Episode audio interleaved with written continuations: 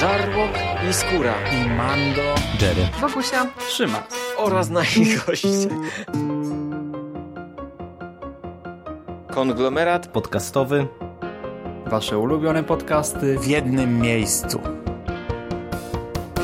Zapraszamy. Zapraszamy. Zapraszamy. zapraszamy. Zapraszamy.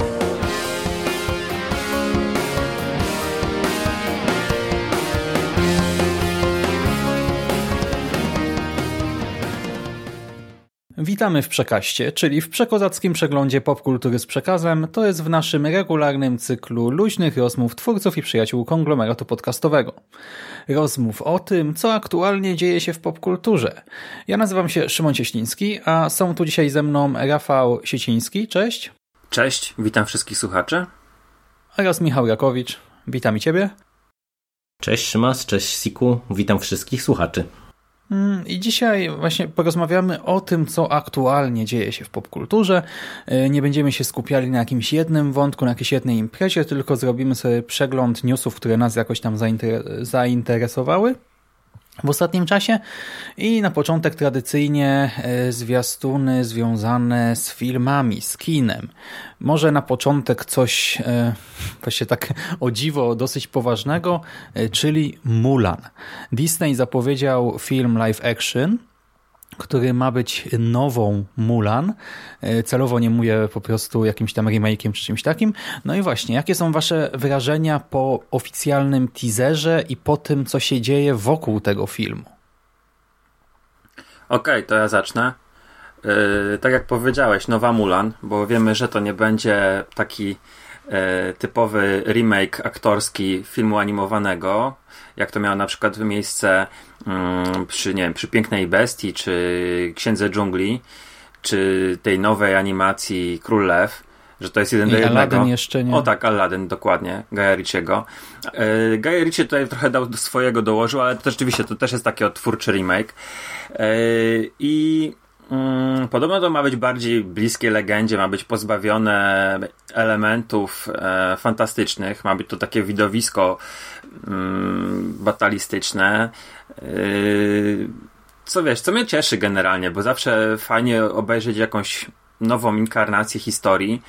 Yy, ja lubię zawsze te chińskie filmy i jestem zadowolony z tego, jaki kurs obrał mm, ten film, bo to zawsze będzie to coś ciekawego dla takiego typowego, masowego odbiorcy, tak? Bo niekoniecznie yy, ludzie oglądają, wiesz, te chińskie superprodukcje, a tu się zapowiada coś takiego właśnie od Disneya.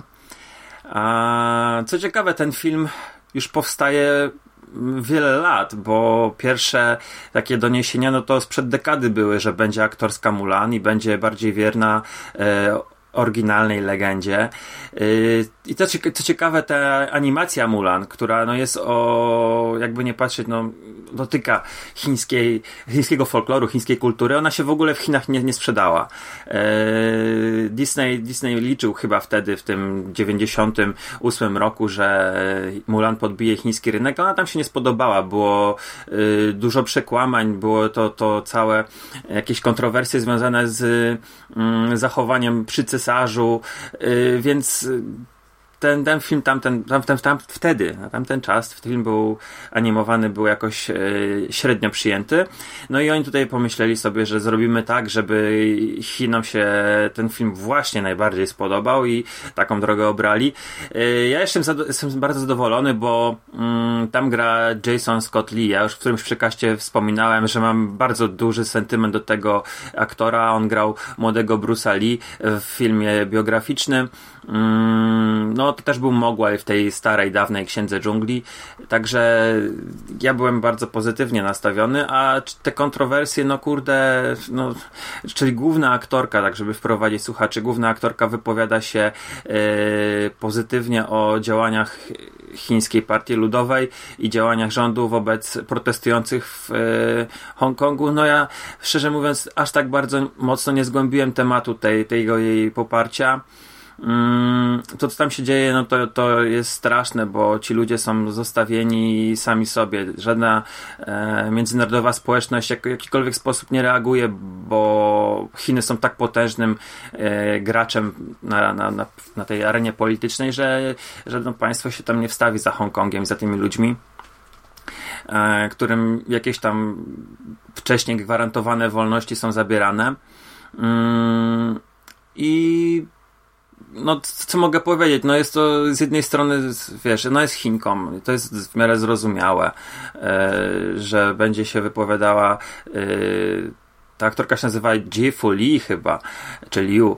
E, I, Liu, Liu. Liu. I to jest, wiesz, zrozumiałe, że w takim państwie, gdzie jest ta indoktrynacja polityczna bardzo silna i, i związki, podejrzewam, biznesu oraz y, kultury y, z partią i z państwem. Mm, są bardzo silne, no to trudno, żeby mm, potępiała w jakiś sposób, co z drugiej strony w świecie zachodnim jest naturalne, tak, że y, ci najważniejsi, powiedzmy, aktorzy, reżyserzy wypowiadają się na te tematy społeczne, często w opozycji do partii rządzącej, do rządu, no ale tam jest trochę inna kultura, inne, inny system, więc no co, co ja mogę powiedzieć? No, no, no przykre, nie? Ale no, co mam ją potępić w jakiś sposób? No, nie, nie za bardzo nie za bardzo potrafię się y, tutaj odnieść.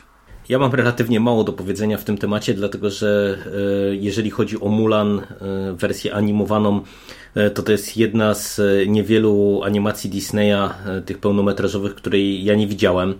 E, bo ona się pojawiła w takim okresie, kiedy mm, ja nie śledziłem e, generalnie tych, tych wszystkich animacji, a później jak gdzieś tam e, trochę nadrabiałem te filmy właśnie, które mi pouciekały z właśnie tego przełomu lat tam 90., 2000 i trochę późniejsze, no to akurat Mulan e, zupełnie do mnie e, nie, nie, przemawiała, czy, czy nie trafiła i po prostu pominąłem ten film.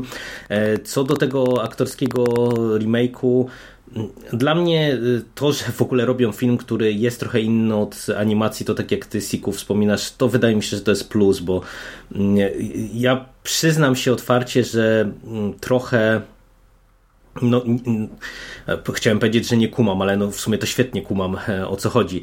E, no to jest bardzo łatwy pieniądz, jak się okazuje, te remake'i e, aktorskie, czy, czy przeniesienie tych klasycznych animacji na materiał filmowy, czego dobitnym dowodem jest Król Lew, który po prostu zarabia jakieś absurdalne pieniądze, a w zasadzie wszystkie te wcześniejsze filmy, mimo że one nie spotkały się z jakimś ciepłym, ciepłym przyjęciem i przychylnym przyjęciem ze strony krytyków, e, no to też swoje zarabiały, nie? Więc wydaje mi się, że po prostu tutaj e, pod tym kątem to jest łatwa kasa, a tutaj e, no wydaje mi się, że Disney robi to, co wielkie wytwórnie robią od jakiegoś czasu, czyli po prostu chce wykorzystać ten bardzo chłonny chiński rynek, no i robi film, który w gruncie rzeczy wydaje mi się, że będzie bardzo mocno targetowany właśnie dla tamtych odbiorców, w tym sensie, że tak jak też wspomniałem Siku, e, o czym ja nawet nie wiedziałem, że Mulan się jakby średnio sprzedała w kinach, ale e, myślę, że tak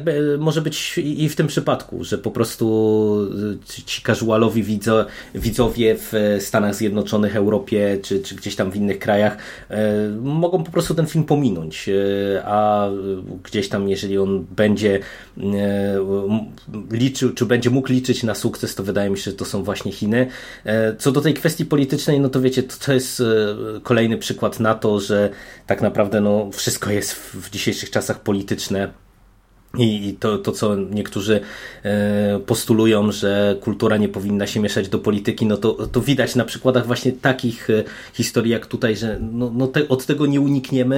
E, no, ja też tutaj za wiele nie dodam do tego, co ty wspomniałeś, no bo tak naprawdę to byśmy musieli pewnie trochę się porozwodzić nad tym właśnie, jak Chiny w ogóle ze względu na swoją potęgę wykorzystują swoją pozycję właśnie, żeby tak naprawdę robić trochę to, co chcą e, na, na arenie międzynarodowej. No to jest trochę kasus, nie wiem, Rosji chociażby, która też w wielu miejscach robi co chce i wszyscy na to przymykają oko no, brutalna rzeczywistość, powiedziałbym. Jeszcze tylko wejdę ci w słowo, albo że jeżeli skończyłeś, to dodam, że Mulan nie odniosła sukcesu kinowego w Chinach, bo myślę, że ona... Aha, w kinach. W kinach, O, to ciekawe. ale w Chinach. W kinach, w Chinach. Mhm. Bo No, no, rozumiem. e, podejrzewam, że na świecie ona co miała zarobić, to zarobiła. Tylko właśnie w Chinach było takie chłodne przyjęcie e, na, na, na w tamten czas, że liczyli, że właśnie Chińczykom się to spodoba, a Chińczycy nie byli zadowoleni. No tam właśnie chodziło o jakieś kontrowersje związane z cesarzem, ale też y, do tej legendy wczepiono smoka, takiego małego czerwonego smoka, który chyba y, Sztur podkładał głos y, u nas w polskiej. Przepraszam, nie pamiętam jak ten smok się nazywa. Y, Muszu. Jak? Muszu. Muszu. Mhm. I... A w oryginale Eddie Murphy. Eddie Murphy, tak, i dlatego też Sztur wybrany był, bo, bo znaczy później był wybrany do podkładania głos Potosław Szreka, bo to tak się spodobał publice yy, wtedy w tym dubbingu u nas w Polsce. Mm, no, to A to ja już tak wpadnę ci w słowo, widzę, że Mulan faktycznie swoje zarobiła, bo e, pokazuje Wikipedia, że przy budżecie 90 milionów box, box office przekroczył 300, więc no i jak na to- lata 90. to były no do, dokładnie. konkretne pieniądze. Tylko mówię, o, o, konkretnie chodziło mi o Chiny, że tam, tam były no nie, nie odniosła sukcesu tam, jaki będą No, ale to, to, jest, to może być spójne z tym, że zmieniają w tej chwili e, właśnie podejście, tak żeby dotrzeć do tej chińskiej widowni po prostu. No i właśnie y, to jest coś, co sprawia, że we mnie budzą się jakieś teorie spiskowe trochę.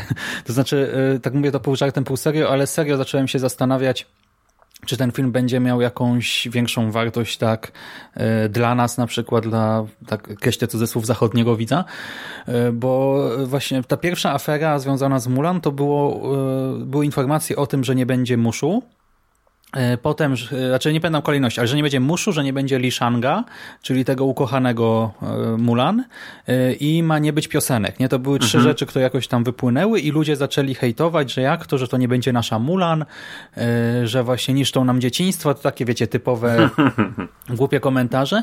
I ja z jednej strony tak sobie pomyślałem, hmm, w sumie to trochę szkoda, bo jakby tak y, zrobić w live action te elementy fantastyczne, ale z tą nową technologią, to to by mogło wyglądać epicko, nie, na ekranie.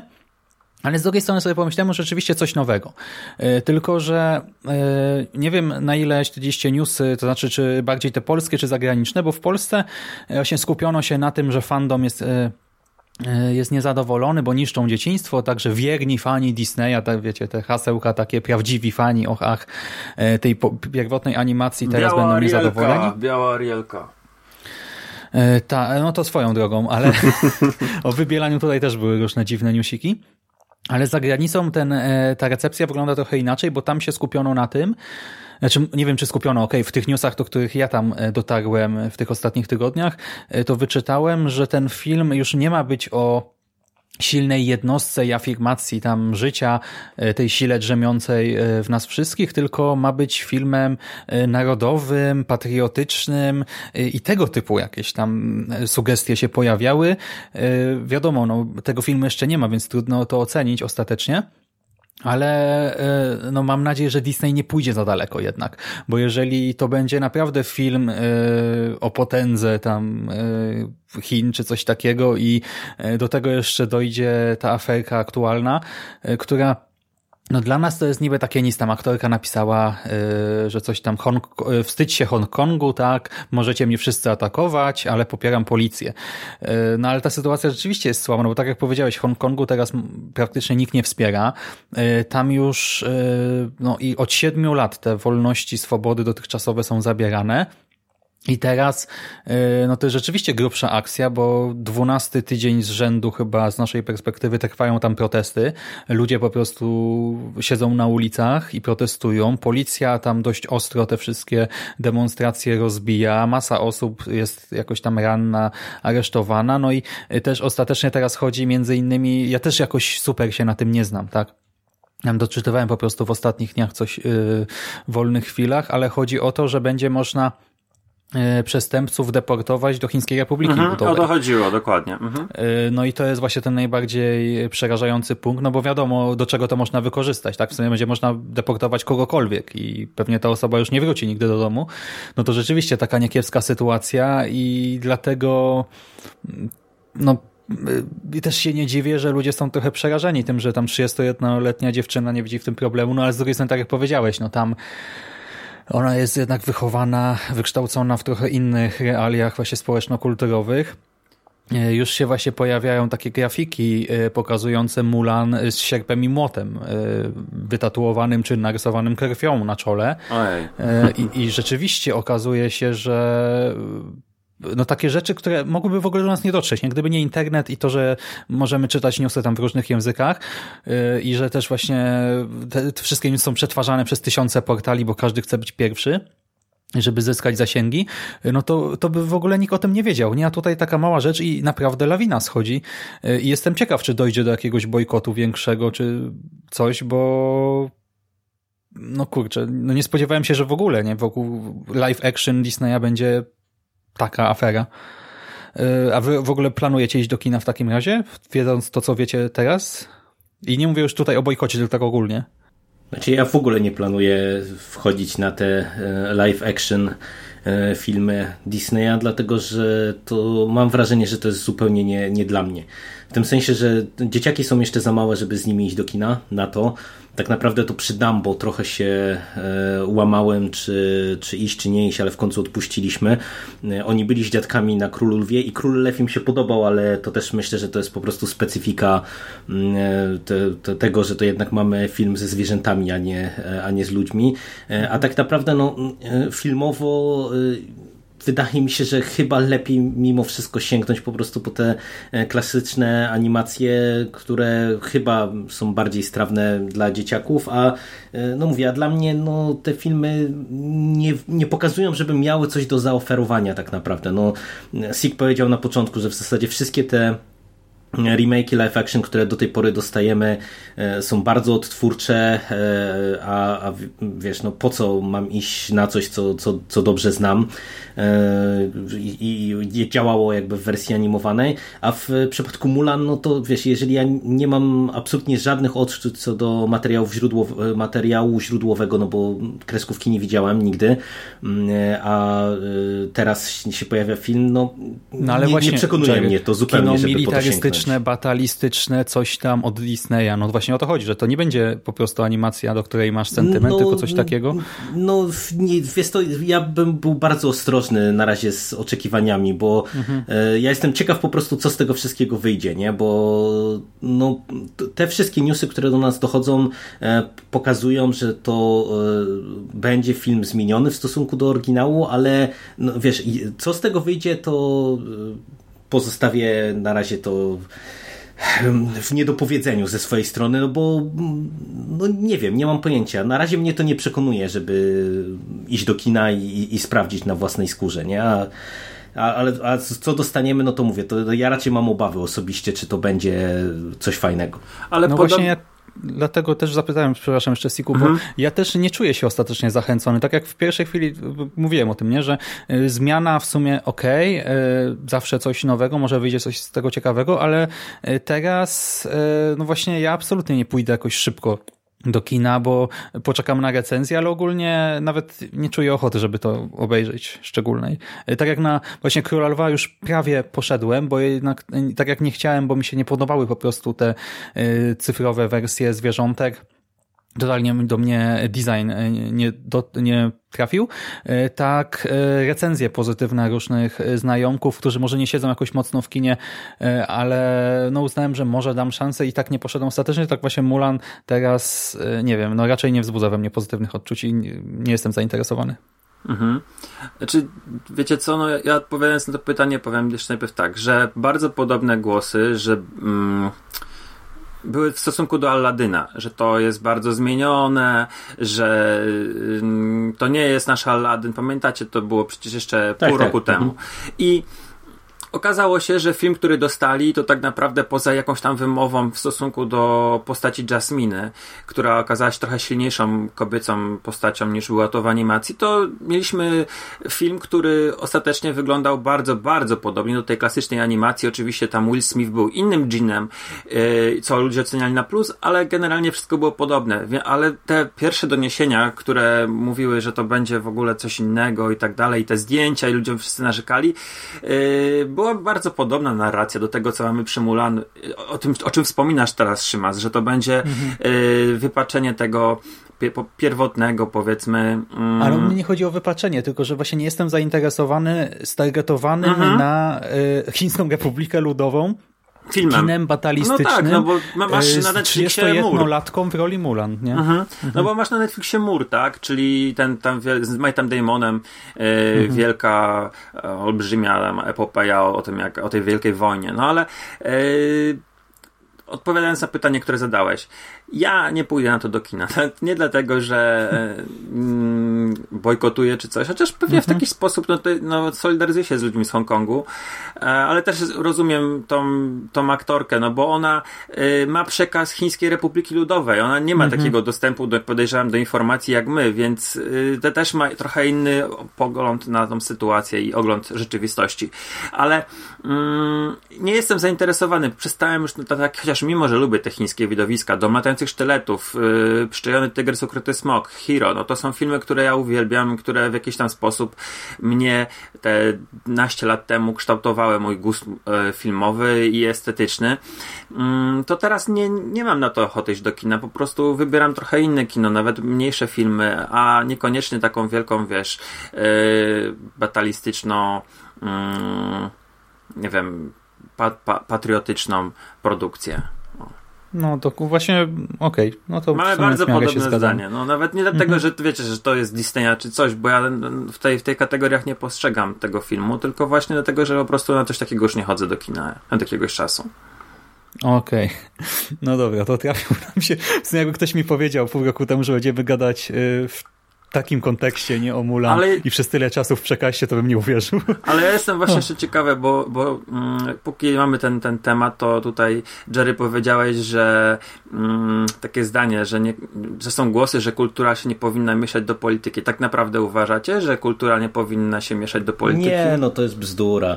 To, to wiesz, to wypływa bardzo często przy okazji mhm. różnego rodzaju elementów, albo jeżeli coś ma mm, przekaz e, zdaniem e, mówiących te zdania nazbyt lewicowy, nazbyt prawicowy, mhm. nazbyt, nie wiem, równościowy, no cokolwiek, no wiecie, no, żyjemy w takich czasach, że e, właśnie powstaje dużo produkcji, nie wiem, które poruszają właśnie jakieś tam wątki LGBT albo jakieś antykapitalistyczne e, wątki się pojawiają, czy, czy no, no różne, przeróżne rzeczy ludzie inkorporują do e, filmów, książek, seriali, które stają się popularne później.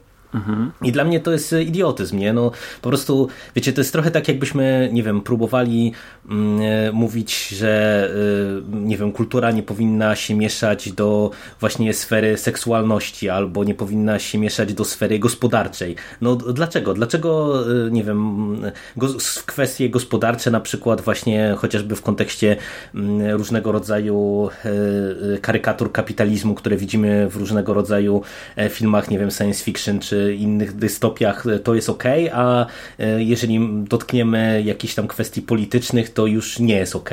E, no po prostu wydaje mi się, że to jest kwestia tego, żebyśmy my uczyli wszyscy odbiorców tego, że coś e, może mieć jakby określony przekaz, ale żebyśmy umieli go zinterpretować, nie? Żeby po prostu to funkcjonowało na takiej zasadzie, że ok, niech sobie Mulan będzie chińską propagandą, ale no właśnie, żebyśmy mieli jasność, że to jest ten konkretny punkt widzenia przefiltrowany przez e, chociażby, nie wiem, wymogi e, Chińskiej Republiki Ludowej, a, a nie jakaś tam prawda objawiona, nie? I tak powinno być e, chyba ze wszystkim, nie?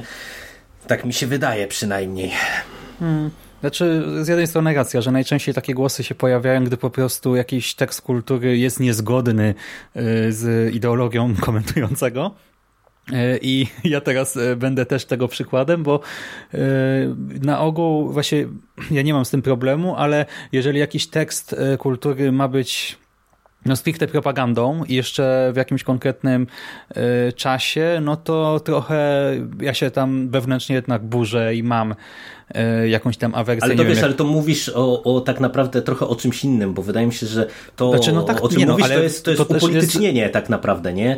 E, mhm. Czy jakiegoś dzieła, no to wiesz, to jest tak jakbyśmy za przykład tego, czy kultura może być polityczna, byśmy wzięli te różne e, wyżygi prawicowych publicystów, którzy teraz na potęgę wypisują różnego rodzaju dystopie, gdzie Unia Europejska to jest w ogóle siedliskiem całego zła i, i wszyscy niedługo będziemy chodzić w burkach i, i nie wiem, i biali mężczyźni będą w obozach koncentracyjnych, no wiesz, no to nie mówimy o tego rodzaju kulturze, wydaje mi się, nie? Tylko po prostu bardziej mi chodziło o to, że nie, nie powinniśmy rezygnować, że się tak wyrażę, z e, kwestii politycznych tylko i wyłącznie dlatego, że coś jest polityczne, nie? Mhm. Znaczy nie, no bo właśnie o tym mówię, że jeżeli to jest e, tak jak te wszystkie, jak wspomniałeś, te publikacje, co na Poczcie Polskiej można je dostać, nie? W ostatnich latach. E, czy w ogóle jak jest kampania polityczna, e, zbliżają się jakieś wybory i nagle wychodzą książki z, tam, z nieznanymi faktami z życia jakiegoś polityka, niektóre mają po prostu kogoś tam no, obrzygać za przeproszeniem, tego typu rzeczy, no to po prostu wściekam się, gdy widzę, że to jest jeszcze sprzedawane i to właśnie idę na pocztę odebrać paczkę, a robię to przecież regularnie, nie i wszędzie to na mnie po prostu się rzuca. Mam ochotę po prostu wrzucić tam koktajl Mołotowa czasami. E, czy nie wiem, jak mieliśmy na przykład film Smoleńsk, ja go nie widziałem, ale Bedwulf go oglądał. Jak mi ostatnio opowiadał o kilku zwrotach akcji z tego filmu, to po prostu też miałem ochotę walić gromami, no to tego typu rzeczy mi się nie podobają, ale kultura jakoś tam zaangażowana, yy, czyli po prostu wprowadzająca pewne wątki, poddająca je pod dyskusję, yy, a jeżeli robi to w miarę tak bez jednoznacznej oceny, może nie w pełni obiektywnie, ale tak, że można samemu sobie się zastanowić, coś tam doczytać, no to wtedy super, tak, jestem totalnie za tym i to nie tylko w polityce, ale i w innych kontekstach właśnie, więc tutaj jestem za. Czyli co? To, że ten, ten postulat, powiedzmy, że kultura nie powinna być polityczna, to jest tylko takie słowo, wyrażenie wytrych, żeby po prostu, e, jeżeli się coś nie, nie, jest zgodne, to nie może być, tak? Z twoim światopoglądem nie jest zgodne, to nie może być, ale to, co jest, ci pasuje, to spoko, tak? No okej. Okay. Ja też Ale nie, no, w sensie ja mam wrażenie, że tak funkcjonuje. No, no tak, tak funkcjonuje, ja to podsumowałem twoje słowa, wasze słowa właściwie, bo tak rzeczywiście też taki mam odbiór, że y, rzeczy, które y, albo ludzie są, nie są świadomi, że coś jest polityczne, a, bo po prostu mają za małą, nie wiem, wiedzę na temat świata i niedobrze, znaczy nie potrafią tego wyłuskać, że to jest jakiś postulat polityczny, czy na przykład yy, są za mało, nie wiem, oczytani, ma, za mało tekstów kultury przyswoili. Yy, I im to nie przeszkadza, bo nie wiedzą o tym ale w momencie, gdy coś jest za bardzo czytelne, no to zaczyna się właśnie wrzucanie tego postulatu, że odpolitycznimy kulturę, że kultura nie powinna być polityczna. E, ja Ale właśnie, bardzo podobne. No. Tylko jedna rzecz co do czytelności, bo też czasami to działa w drugą stronę, że coś może nie być polityczne, e, ale na przykład właśnie przez to, że obsadzono gdzieś tam w, w, na pierwszym planie czy na drugim planie aktora e, o takim czy innym kolorze skóry, co się komuś tam nie podoba, to jest traktowane jako upolitycznienie. Czy to, że jest, powstaje film z wątkiem homoseksualnym, E, no to e, też masa osób nagle mówi, że to jest wpychanie ideologii do gardła, tak? I mhm. Poprawność to, polityczna. Film wcale nie musi być e, jakoś ideologiczny stricte, nie? Tylko może przedstawiać historię bohatera homoseksualnego i już jest po prostu też reakcja alergiczna i pitolenie o właśnie upolitycznieniu tam, gdzie go nie ma. To mhm. też jest straszne trochę. Ale jest takie jeszcze mam pytanie w, w, w, ramach tego mm, małego segmentu. Widzieliście ten serial e, Netflixa, polski serial Netflixa 1983, czy pominęliście to? Ja cały czas chcę go nadrobić, ale jakoś, bo miałem, myślałem, że ze znajomymi może nadrobimy, Aha. ale oni powiedzieli, że absolutnie nie. E, to, tam musiał gra, tak? Czy... Tak, musiał tam grać. On jest no i właśnie oni powiedzieli no właśnie, oni powiedzieli, że z serialu musiała nie chcą, że oni za nim nie przepadają i tak dalej i potem miałem go sam nadrobić, no ale wiesz jak ja serial oglądam. No, mhm. Kiedyś bym chciał, ale nie widziałem jeszcze. Jerry? A, ja zapomniałem, że on istnieje. A wam powiem... chciałem, chciałem go obejrzeć na po, początku, y, kiedy tam ta kampania wskoczyła, e, to wydawało mi się, że to jest nawet interesujące, ale później na serio wyleciało mi z głowy, że to istnieje. To jest interesujące. Tak, nadrobiłem go niedawno.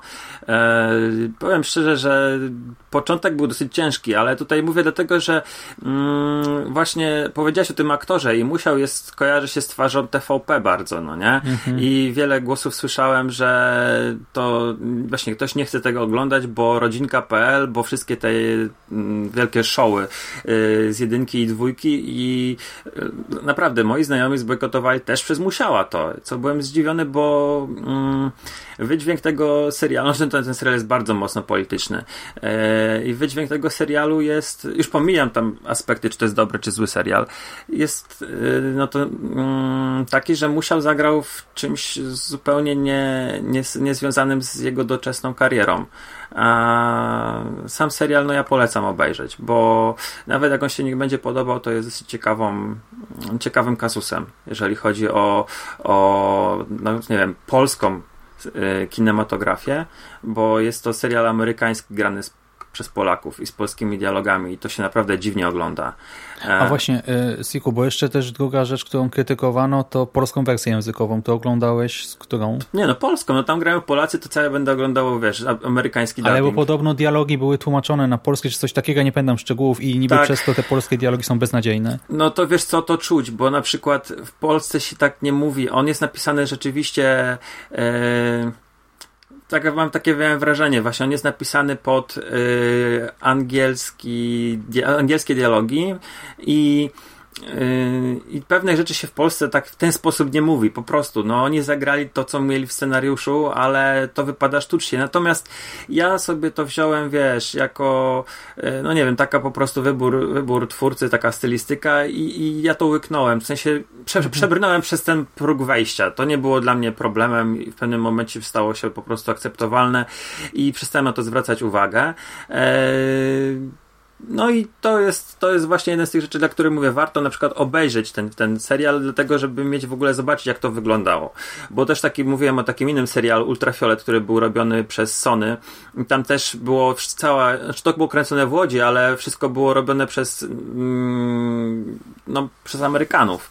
Yy, znaczy mówię nie wszystko, ale, ale generalnie to był serial amerykański powiedzmy i tam trochę wypadło to lepiej, ale mimo wszystko no, dosyć ciekawy świat jest w tym 1983 i ciekawy, ciekawe spojrzenie, takie mm, przełożenie naszej obecnej rzeczywistości na rzeczywistość serialową, na ten świat przedstawiony. E, poza tym uważam, że jeżeli chodzi o historie alternatywne, to jest to całkiem e, interesujące to, co oglądamy, bo mało jest takich seriali, które tak całościowo podeszłyby do tematu. Mhm.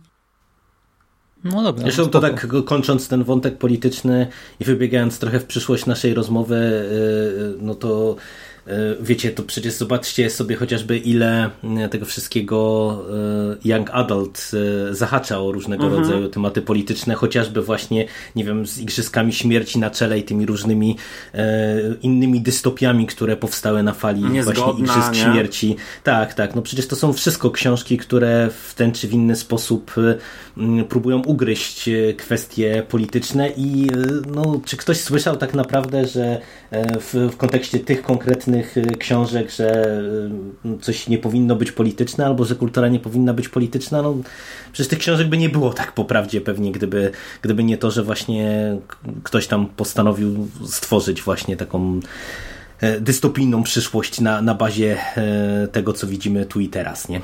Mhm.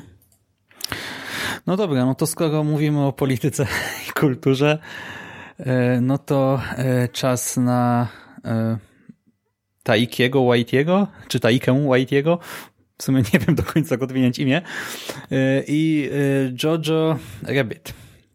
Jerry wrzucałeś na fanpage jako najlepsza rzecz, jaką mieliśmy zobaczyć tamtego wieczoru, y, tamtego tygodnia, może miesiąca, czyli byłeś zachwycony. Może powiedz coś więcej teraz, tak? Bo dostaliśmy zwiastun nowego filmu Whitey'ego, w którym zresztą Whitey gra Adolfa Hitlera.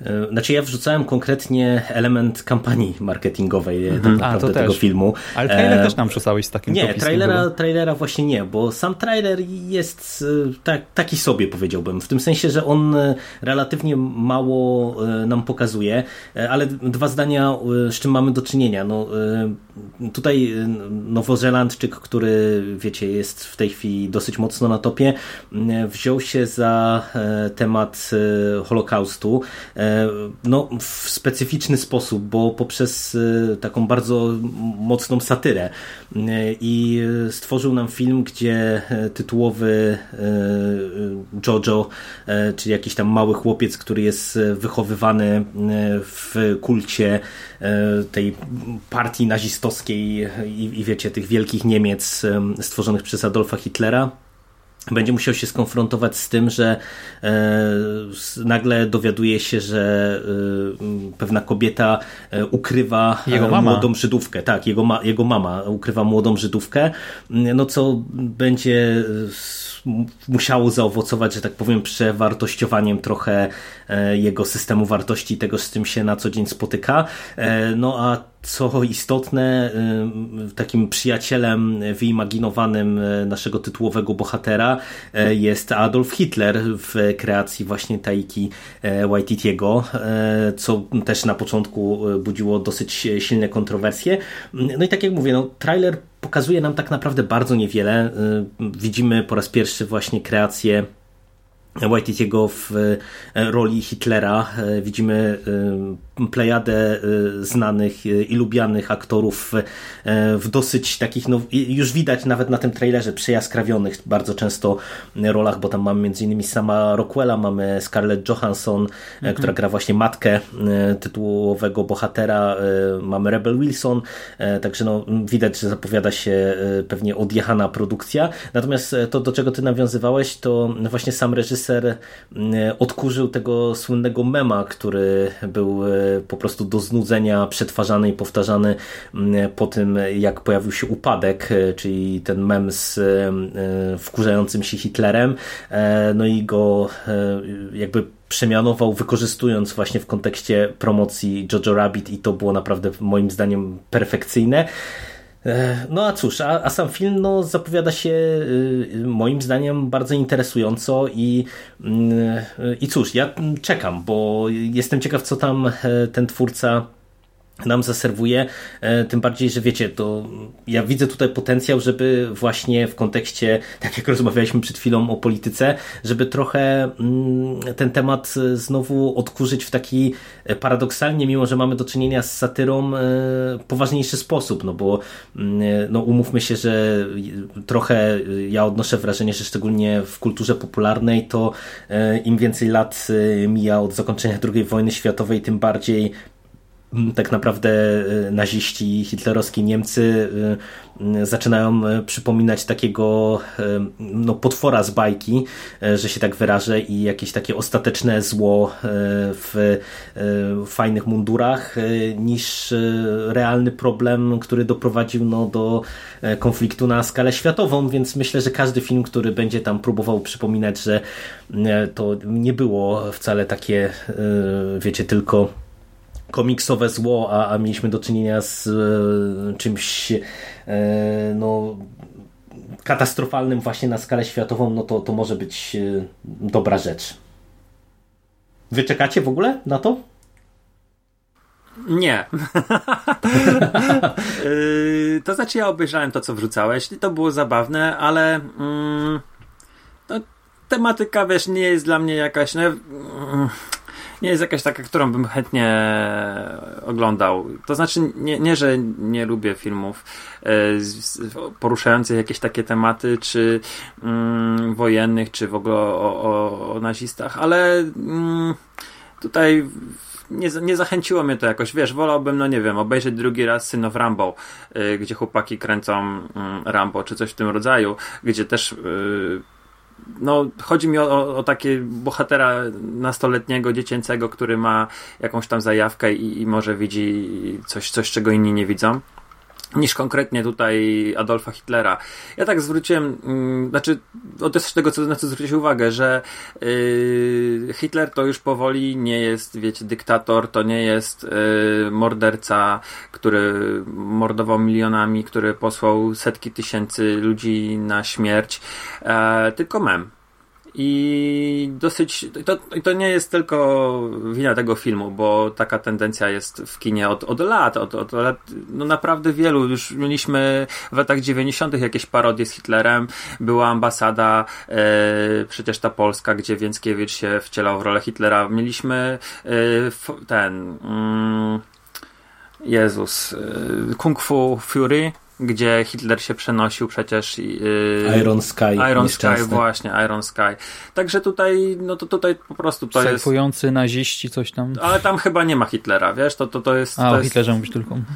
A był jeszcze, był taki film niemiecki, e, taki komediowy, który, o którym zresztą też wspominaliśmy w przekaście, tylko tytułu sobie nie mogę przypomnieć. On chyba też na Netflixie jest od jakiegoś czasu, albo przynajmniej był i to też właśnie z ostatnich lat. Ambasador jest na Netflixie. Wiesz, y, wiecie, to, to jest tak, że kurde, no po prostu nie, nie, nie ciągniemy do tego filmu, ale yy, dobrze, że powstaje, dobrze, że w jakiś sposób chcą dla tego nowego widza, dla tych osób, których, dla których właśnie Hitler jest memem, w jakiś tam sposób pokazać yy, rzeczywistość, która wtedy tam panowała. A ja wam powiem, że jestem ciekawy, jak to, jak ten film, bardziej mnie ciekawi niż sam film, to jak, y, jaka będzie dalej kariera Taiki Waititiego, bo wiemy, że on będzie w Marvelu robił te, te y, filmy, no, czwartego Tora i wiemy, że będzie robił, podejrzewam, że będzie robił dla Warnera jeszcze coś. Ale mm, już się pojawiają głosy, że Disney jest zaniepokojony e, Jojo Rabbit. I no, to mnie bardziej ciekawi, jak to się potoczy, wiesz, czy on jest naprawdę takim twórcą, który już tak się pewnie czuje, że, że rusza takie tematy i wierzy, że jego pozycja jest niezagrożona. Ja nie twierdzę, że on nagle popadnie w niebyt, ale yy, czy, czy, czy właśnie takie wielkie studia i przede wszystkim Disney, który jest, no, no udaje, że jest firmą rodzinną i że wszystko robi dla, dla te, no, żeby nikogo nie obrazić, nikogo nie urazić, e, będzie chciał, będzie chciał łączyć Waititiego z kolejnymi swoimi filmami, bo to się będzie pojawiała taka narracja w mediach, że to jest gościu, który zrobił film o Hitlerze. No tak, ale właśnie, bo my nie wiemy, jak jest z wydźwiękiem, a poza tym Disney e, przecież e, on ma, e, znaczy Disney już go zatrudnił właśnie do nowego Tora. Tora. Ma kręcić chyba, czy reżyserować, znaczy reżyserować odcinek Mandalorianina. I jeszcze o czymś tam przebąkiwano, ale już nie pamiętam. Szczerze znaczy, no przede wszystkim się mówi o tym, że ma być jakiś tajny projekt e, Waititiego e, jeszcze przed e, tym torem kolejnym, także który nie jest nazwany, nie jest doprecyzowany. Hmm.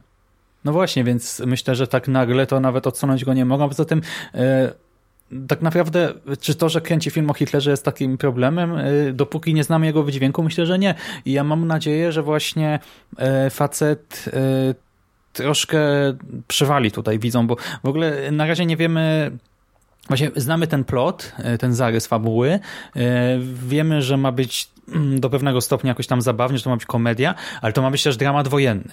I na plakatach widzimy napisy, że to ma być e, satyra przeciwko nienawiści. hejtowi, mhm. nienawiści i no to może być ostatecznie też coś wartościowego jako po prostu tekst kultury właśnie w kontekście nie wiem, edukacji historycznej, E, polityki i tak dalej, więc ja tam umiarkowanie czekam. Ja nie wiem, czy ja pójdę na to do kina e, i czy będę miał z kim pójść na to do kina, ale jestem bardzo ciekaw, co z tego wyjdzie i e, też ciekawi mnie, na ile to będzie jakoś tam uniwersalne, bo Waititi jest z Nowej Zelandii i Jojo Rabbit jest ekranizacją, adaptacją powieści Christine Loinens, która też jest właśnie nowozelandzką pisarką. E, no, Nowa Zelandia, e, jak wiemy, w trakcie II wojny światowej wspierała Imperium Brytyjskie, walczyła w Afryce, w Grecji, we Włoszech. Mm, więc e, też jeżeli chodzi o nastawienie, tak, no to jest dość jednoznaczne tak, w polityce historycznej. No i ciekawi mnie, co, jaki będzie wydźwięk filmu, jaki będzie finał, nie? Czy finał po prostu nagle się nie okaże, że tutaj sobie się śmiejemy, a finał no, zniszczy nas jako widzów, tak? Jednak emocjonalnie jak... I czy nie powie czegoś ważnego w tej materii, bo mam nadzieję, że to nie będzie po prostu tylko komedia. Hmm. Jak bankarty wojny. No, zobaczymy. O, no dobra, to co, może przejdziemy na jakieś luźniejsze tematy, bo w ogóle dziwnie poważnie się w tym przekaście zrobiło, mimo wszystko. Mm, mamy też sporo zapowiedzi e, horrorów, czyli naszego ulubionego gatunku. Dostaliśmy e, zwiastuny drugiego Zombieland, e, filmu, o którym nic nie było chyba słychać wcześniej, Daniel Isn't Real i Ready or Not. No i ktoś by chciał od czegoś zacząć, coś tak jakoś zrobiło na was wielkie wrażenie z tych trzech Zaczniemy produkcji? szybko od Zombielandu, bo tutaj chyba niewiele jest do powiedzenia. No. Że ja tak mam wrażenie, że to jest... Yy Trochę nie wiem, czy oni się po prostu spotkali po latach i stwierdzili, chodźcie, zrobimy to, mamy wolne w grafikach, bo o ile pierwszy Zombieland miał fajny vibe i, i, fajnie się wpisywał w takie w, w, ten moment, kiedy zombie były na topie, a już były trochę męczące, to teraz już zombiaki są passe i wszyscy się nudzą zombie. E, I nagle Zombieland 2 pojawia się, gdzie chyba serial nie przeszedł przez yy, sito i chyba po, po pilocie został skancelowany, ale się nie mylę. Czy, czy, czy, czy poszedł ten serial? Nie, nie, nie, nie akurat nie pamiętam. Nie, nie, nie. Wydaje mi się, że nie doczekaliśmy się premiery i, i temat umarł, a, tym bardziej jeżeli film e, w tej chwili już jest oficjalnie potwierdzony i niedługo będzie w kinach, to myślę, że o serialu to przynajmniej w najbliższym czasie raczej możemy zapomnieć. Mhm. No i co? No dla mnie to jest ten, ten teaser, tam trailer, który obejrzeliśmy, w ogóle nie był w ten sposób zachęcający do tego, żebym e, po 10 latach wrócił do tych samych bohaterów. E, po prostu było dla mnie to, to takim, wiecie, odtwórczym, kolejnym powrotem, nie? E, ja wiem, że podejrzewam, że podejrzewam, że e, Fleischer, który, który, dla którego Zombieland był ważną rzeczą, będzie tam chciał jakieś ciekawe rzeczy umieścić, jakieś metazagrania i tak dalej, i tak dalej. E, chociażby na trailerze widać, że pojawia się druga ekipa, która jest jakby, nie wiem, zwierciadlanym odbiciem mm, tej pierwszej ekipy. Ale mimo wszystko, kurde, no jakoś absolutnie nie mam parcie na ten film. Nie wiem jak wy, ale dla mnie to, to po prostu e, coś zapowiada się, co, co chyba zrobili, bo mieli wolne w kalendarzach, a niekoniecznie, niekoniecznie to musiało powstać. Gdyby musiało powstać, powstałoby nie 10 lat później.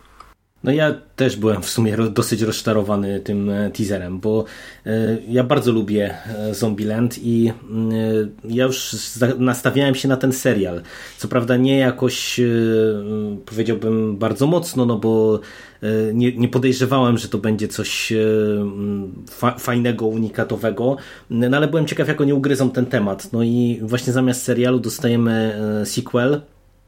No i według mnie to wygląda dosyć nędznie, w tym sensie, że y, trochę to wygląda jak taka odtwórcza produkcja, która idzie w dużej mierze na łatwiznę, no przynajmniej tak to teraz wygląda. Dosyć zabawnie mi się oglądało te, ten trailer, wiecie, jak pokazują poszczególne postaci i przy każdej tam nominowany albo zwycięzca y, Oscara E, w takiej produkcji. Trochę tak to odebrałem, że właśnie to chyba się chcieli zabawić, spotkać po latach w takim składzie i, i po prostu trochę pośmiać na planie e, aktorzy i aktorki, e, którzy się wcierali w te postaci właśnie te 10 lat temu, no bo ja nie czuję kompletnie też, dlaczego ten film w tej chwili e, wraca. No tak jak mówisz, no w zasadzie same minusy. No, i, I zombie to już nie jest to, co 10 lat temu i, i też wydaje mi się, że trochę e, jak na sam sequel e, tego rodzaju produkcji to trochę za późno, żeby to sensownie robić. No nie wiem, dla mnie, dla mnie nie wygląda to jakoś specjalnie zachęcająco. Hmm. E, właśnie gdy się pojawiły e, te wcześniejsze zapowiedzi, na przykład jak tam e, chyba Sony wrzuciło plakat pierwszego Zombieland z dopiskiem 10 Years Challenge, nie? No to tam sobie pomyślałem, że w sumie to spoko, fajnie. Jak pojawił się ten zwiastun, obejrzałem go u znajomych, to tak jak na początku sobie pomyślałem, bo oni już od początku hejtowali, nie? Jeszcze nie, obejrzeliśmy go i o Boże, ja nie czekam, ja nie pójdę, coś tam, nie? Tak mówię, ja w sumie zobaczę. Zobaczyłem trailer i tak sobie pomyślałem, kurczę, to słabo wygląda. E, tyle, że Powiem wam, że mimo wszystko mam w sobie trochę entuzjazmu, bo y, to się nie zapowiada jakoś bardzo dobrze. To się właśnie zapowiada na film, który nie jest potrzebny, ale może i dobrze, bo dzięki temu będziemy mieli niższe oczekiwania. Y, nie nastawimy się na jakieś epickie dzieło, którego nigdy nie zapomnimy, pójdziemy, e, znaczy pójdziemy, no pójdziemy do kina, czy zobaczymy to sobie na jakiejś platformie z nastawieniem, e, że a, tam film na nudne popołudnie, na wolny wieczór po prostu i wtedy myślę, że to może zagrać, nie? No bo właśnie jeżeli oni po prostu chcą się trochę pobawić, dać trochę mety, dać trochę żartów, e, no to, to jako coś takiego może się sprawdzić, nie? Po prostu nie nastawiam się na nic epokowego, tylko na trochę rozrywki na wolny tam zimowy wieczór, bo to jakoś w okolicy Halloween ma mieć swoją premierę. Uhu, Tyle. Uhu, no, tak, nie tak. ma co więcej mówić nie, nie, o tym. Nie, nie, ma, nie ma co specjalnie dyskutować, bo tak jak e, słychać, chyba nie wykrzesaliśmy z siebie zbyt wiele entuzjazmu w temacie. Dobra, zabawa no, pochowanego. Film za, za 50 dni wchodzi do kin. I... Tak, Ready or Not. E, film E, Tylera Gilletta i Mata Bettinella Olpina, boż to nazwisko. E, no właśnie, film, który dla mnie pojawił się trochę znikąd, bo ja też ostatnio trochę mniej aktywnie te wszystkie zwiastuniki sobie oglądałem, coś mi tam wcześniej mignęło i teraz nagle zobaczyłem ten trailer i poczułem się mocno zaintrygowany, chociaż no, fabularnie to niby nie jest znowu nic specjalnego, znowu boom, zagrożenie, którego się niby nie spodziewamy, e, no takie home invasion trochę, e, ale wygląda spoko dla mnie. No a ja celowo umieściłem ten film w tym naszym przekaście, bo w zasadzie to w sumie jak tam żeśmy zbierali sobie te newsy i o nich dyskutowali, to jego nawet nie było, natomiast ten film w Stanach miał już swoją premierę, w tej chwili e, dosłownie, czy ma premierę e, i mm, okazało się, że on rozbił bank. E, on ma na razie tam 100% chyba pozytywnych opinii na Rotten Tomatoes. Bloody Disgusting super pochwalną recenzję wystawiło temu filmowi, e, sugerując, że e, nikt z widzów nie jest przygotowany tak naprawdę po trailerach na to, co finalnie dostajemy. No ja jestem więcej niż zaintrygowany, bo e, to by była kolejna produkcja z Tamarą Waving, która nam wyrasta na jakąś tam gwiazdkę horrorów też tych współczesnych, która by mogła dostarczyć nam solidnej porcji rozrywki, a może i nie tylko. Także no, ja po tych trailerach jestem bardzo e, zachęcony i, i żałuję aż, że właśnie zostawili go tutaj polscy dystrybutorzy na ten okres przed Halloween, a nie, że dostaliśmy go e, teraz e, latem, no ale no cóż, poczekamy, szybko zleci jak znam życie.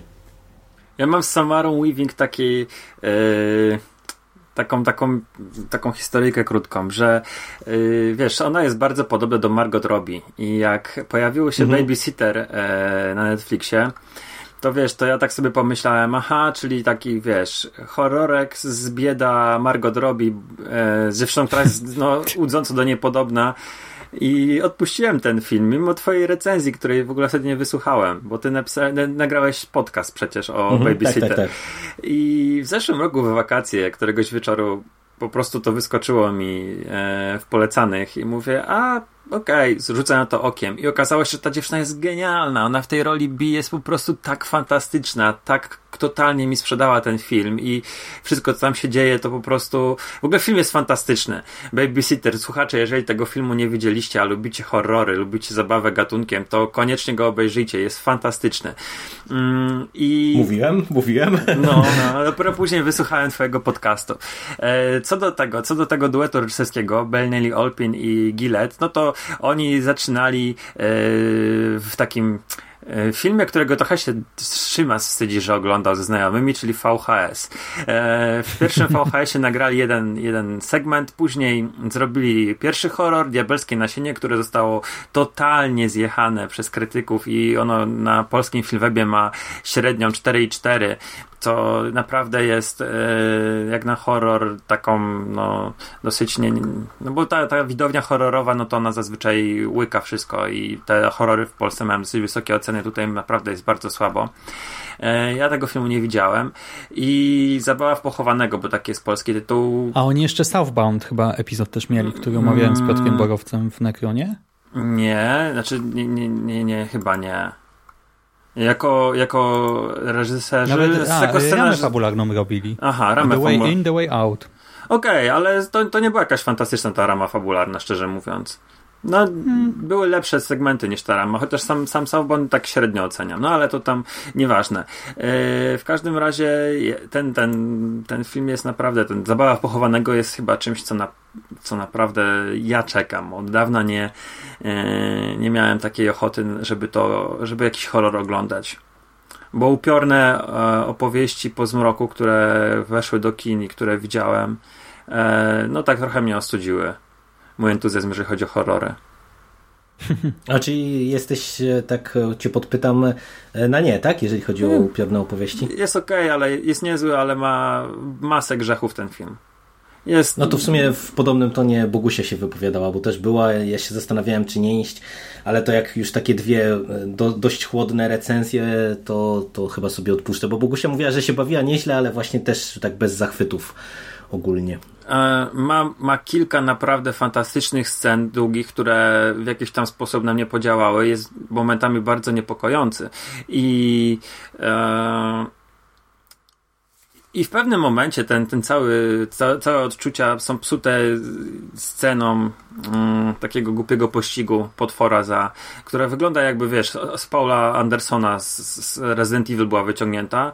A druga sprawa, że ten film strasznie gubi tempo. I jeżeli ktoś się wybiera do kina, to jest film prawie dwugodzinny, gdzie powinien być skrócony przynajmniej o, o 10-20 minut. Takie jest moje zdanie, bo, bo gubi tempo. Po prostu... Mm, to nie jest taka opowieść, która prowadzi nas od, od jakiejś takiej sceny e, grozy do sceny grozy, tylko trochę to inaczej jest zbudowane i między scenami grozy mamy bardzo mocne spadki napięcia, gdzie się człowiek nudzi, patrzy na zegarek, przekłada nogę na nogę e, i patrząc na ludzi na sali widziałem bardzo podobne reakcje, że ludzie się denerwowali, bo po prostu było nudno.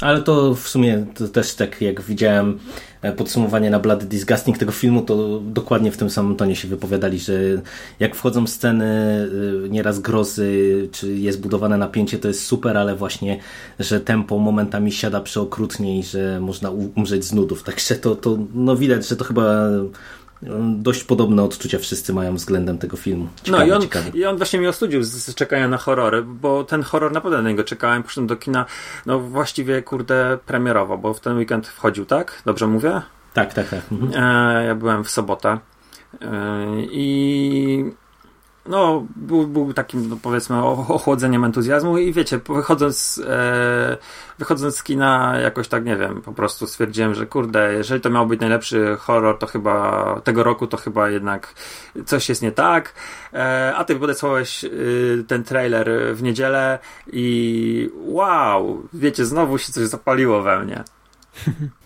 A Szymas, no. bo tak odbiegliśmy od tematu, bo ty chyba jeszcze z Samarą Waving e, widziałeś to Korpo, nie? Bo ona też tam grała chyba, czy nie? Mhm, tak, Korpo, ona też miała malutką rulkę w trzech billboardach za Ebbing. Mhm. E, ona przecież w pikniku pod Wierzchowską skałą była, miała mhm, tak, tak, tak. E, przecież w Aszu versus Martwe Złoto tam też miała, znaczy no tam mhm. szybko wyeliminowali, no ale też się pojawiła. E, no i ja też jestem na tak, jeżeli o nią chodzi i jestem bardzo ciekaw, co z tego wyjdzie. I ja mam też mocne skojarzenia z następny Jesteś Ty, czy Będziesz Ty? Mhm, tak, tak, tak. I ten film ja bardzo, bardzo, bardzo lubię.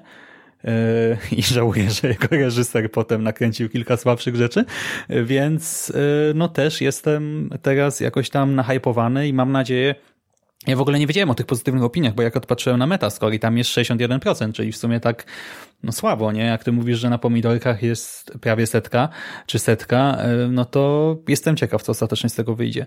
E, no i chętnie zobaczę. Przy czym w Polsce to będzie właśnie dopiero październik, nie? Ale to może akurat przed Halloween jakoś. W sumie to jest początek października też dobrze, bo jak wiecie, ja w okresie e, samego Halloween do kina nie chodzę, no bo e, mam ochotę wtedy dokonać ludobójstwa na sali bardzo często, więc tutaj może w sumie jakoś przez te premierowe weekendy, czy ten kolejny weekend uda mi się dotrzeć.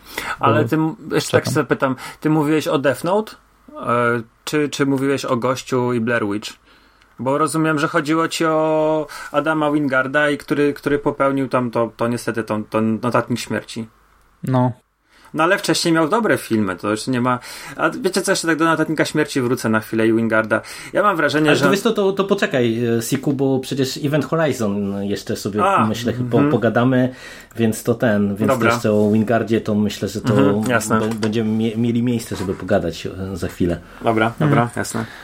No dobra, no to został nam e, Daniel Isn't Real, czyli obok Jojo Rabbit kolejny film o wyimaginowanym przyjacielu z dzieciństwa. E, film, o którym w sumie trudno coś powiedzieć, no bo to jest dosłownie tak e, student, e, który no, przeżył jakieś traumatyczne doświadczenia i teraz to wszystko do niego wraca i ma tego swojego wyimaginowanego przyjaciela. Zwiastun jest dziwny, tak? No w sumie właśnie zwiastun tutaj nie jest jakimś ciągiem przyczynowo-skutkowym, tylko taką zbitką różnych niepokojących scen. E, no i wygląda też ciekawie, jeżeli mogę zacząć. E, czekacie? Zaintrygowało was to? Bardzo enigmatyczny jest ten zwiastun. E, ja trochę nie wiem, czego się spodziewać. Cały czas nie nadrobiłem Mandy, wstyd, wiem. A tutaj właśnie no, krzyczy mm, z trailera od razu zapowiedź, że to jest film producentów Mandy.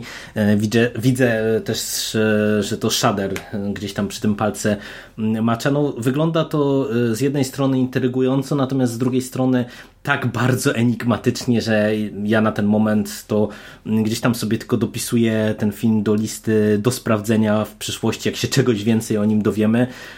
No bo no, wygląda na to, że to może być coś ciekawego, a może to też być, wiecie, pretensjonalny gniot, który tylko sztuje fajnymi trailerami. No jestem ciekaw, co tak naprawdę tutaj dostaniemy.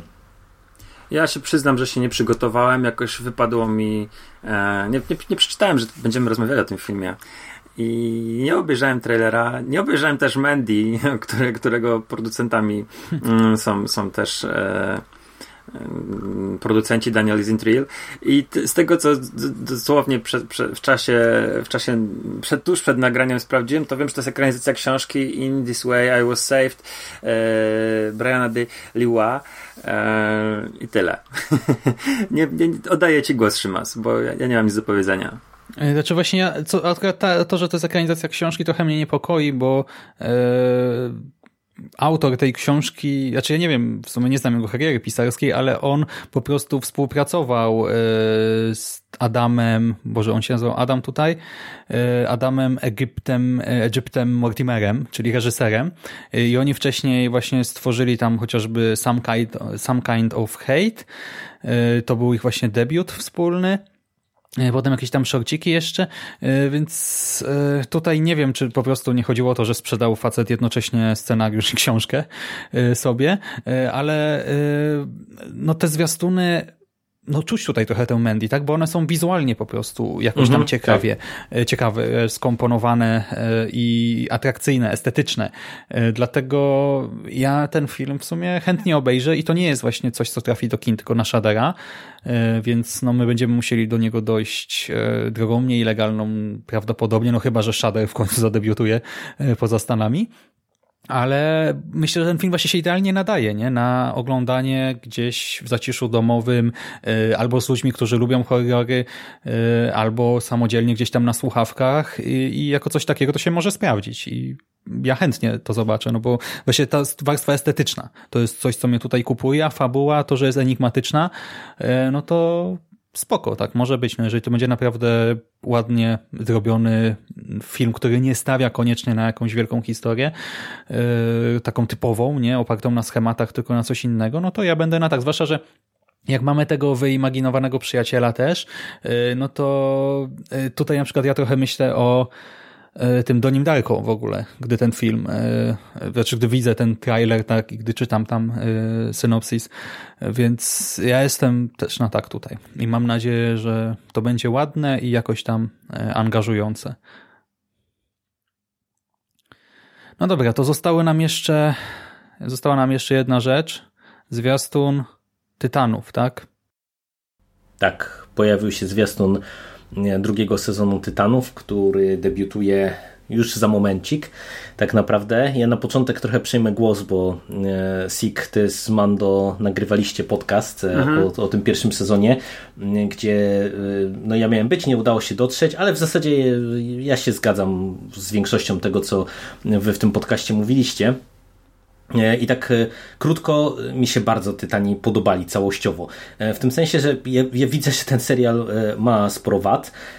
Szczególnie druga połowa trochę gdzieś gubi tempo i pomysł na siebie, ale i tak uważam, że to jest jedna z fajniejszych tych produkcji komiksowych, które ja w ostatnich latach widziałem. Jedna z ciekawszych. Nie rozumiem fali krytyki, która się w niektórych miejscach pojawiła pod adresem e, tego serialu.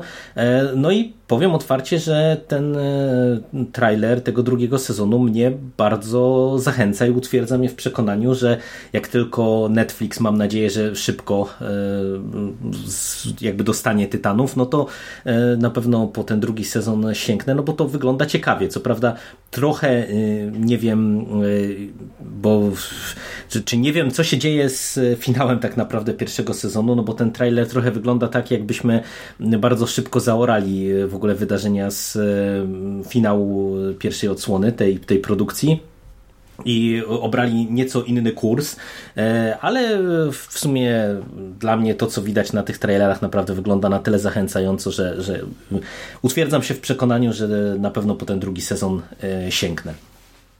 A ty jak tam, Siku, jako ja mam tak fan samo. Ja mam tak Tytanów samo. i jako fan DC? Nie ma, nie ma, nie, nie będę się teraz jakoś bardzo roz, roz, rozgadywał na ten temat. Yy, jestem na tak. Generalnie nie, nie, musiałem mieć nawet trailera, żeby być zachęcony do oglądania drugiego sezonu. Yy, cieszę się, szczególnie, że w międzyczasie obejrzałem sobie, wykupiłem sobie dostęp do HBO Go i obejrzałem yy, drugi serial z tego uniwersum, czyli yy, Doom Patrol i Doom Patrol jest dla mnie jednym z najlepszych seriali ostatnich pięciu lat. Mówię, top 3, jeżeli chodzi chyba o seriale. Bawiłem się niesamowicie, niektóre odcinki oglądałem po dwa razy. Mam nadzieję, że w końcu uda mi się z Mando zgadać i nagramy podcast. I po prostu po, po, po tym Doom Patrol mam głód, jeżeli chodzi o, o ten świat i o te produkcje. No, Tytani są zupełnie jakby w innej, w innej mm, banieczce, no nie? Ale generalnie też bardzo chętnie bym sobie powtórzył pierwszy sezon i nie wiem, czy tak nie zrobię. Eee, tyle, no co mogę więcej powiedzieć. No, jeżeli, jeżeli się komuś yy, pierwszy sezon nie podobał, to nie sądzę, żeby był sens sięgania po drugi sezon. No, ja też nie rozumiem tej fali krytyki, tam trochę rozmawiamy z Mando na ten temat i ja mam takie wrażenie, że po prostu teraz yy, wszystko, gdzie jest DC, wszystko, co jest, gdzie jest Batman, to jest z góry trochę hejtowane. A niesłusznie, bo uważam, że Tytani są naprawdę lepsi niż chyba wszystkie seriale od Marvela razem wzięte. Znaczy nie razem wzięte, ale na pewno są lepsze niż na przykład to Gifted czy, e, czy Runaways, które jest po prostu męczy bułę, o w ten sposób powiem. Ty ja nie mam coś zdania. w ogóle dodasz? Nie, nie, nie, nie, nie czekam Spoko. na razie. Znaczy, no ja za mało seriali oglądam mnie, żeby jeszcze w to DC wchodzić. Z DC to bym tylko teraz Doom Patrol może nadrobił. No koniecznie, koniecznie Doom Patrol. No, ale cała reszta jakoś nawet nie chce tam... No wiem, że i tak, wiecie, jak obejrzę te 12 seriali w roku, to będzie dobrze, więc nie wchodzę w Tytanów.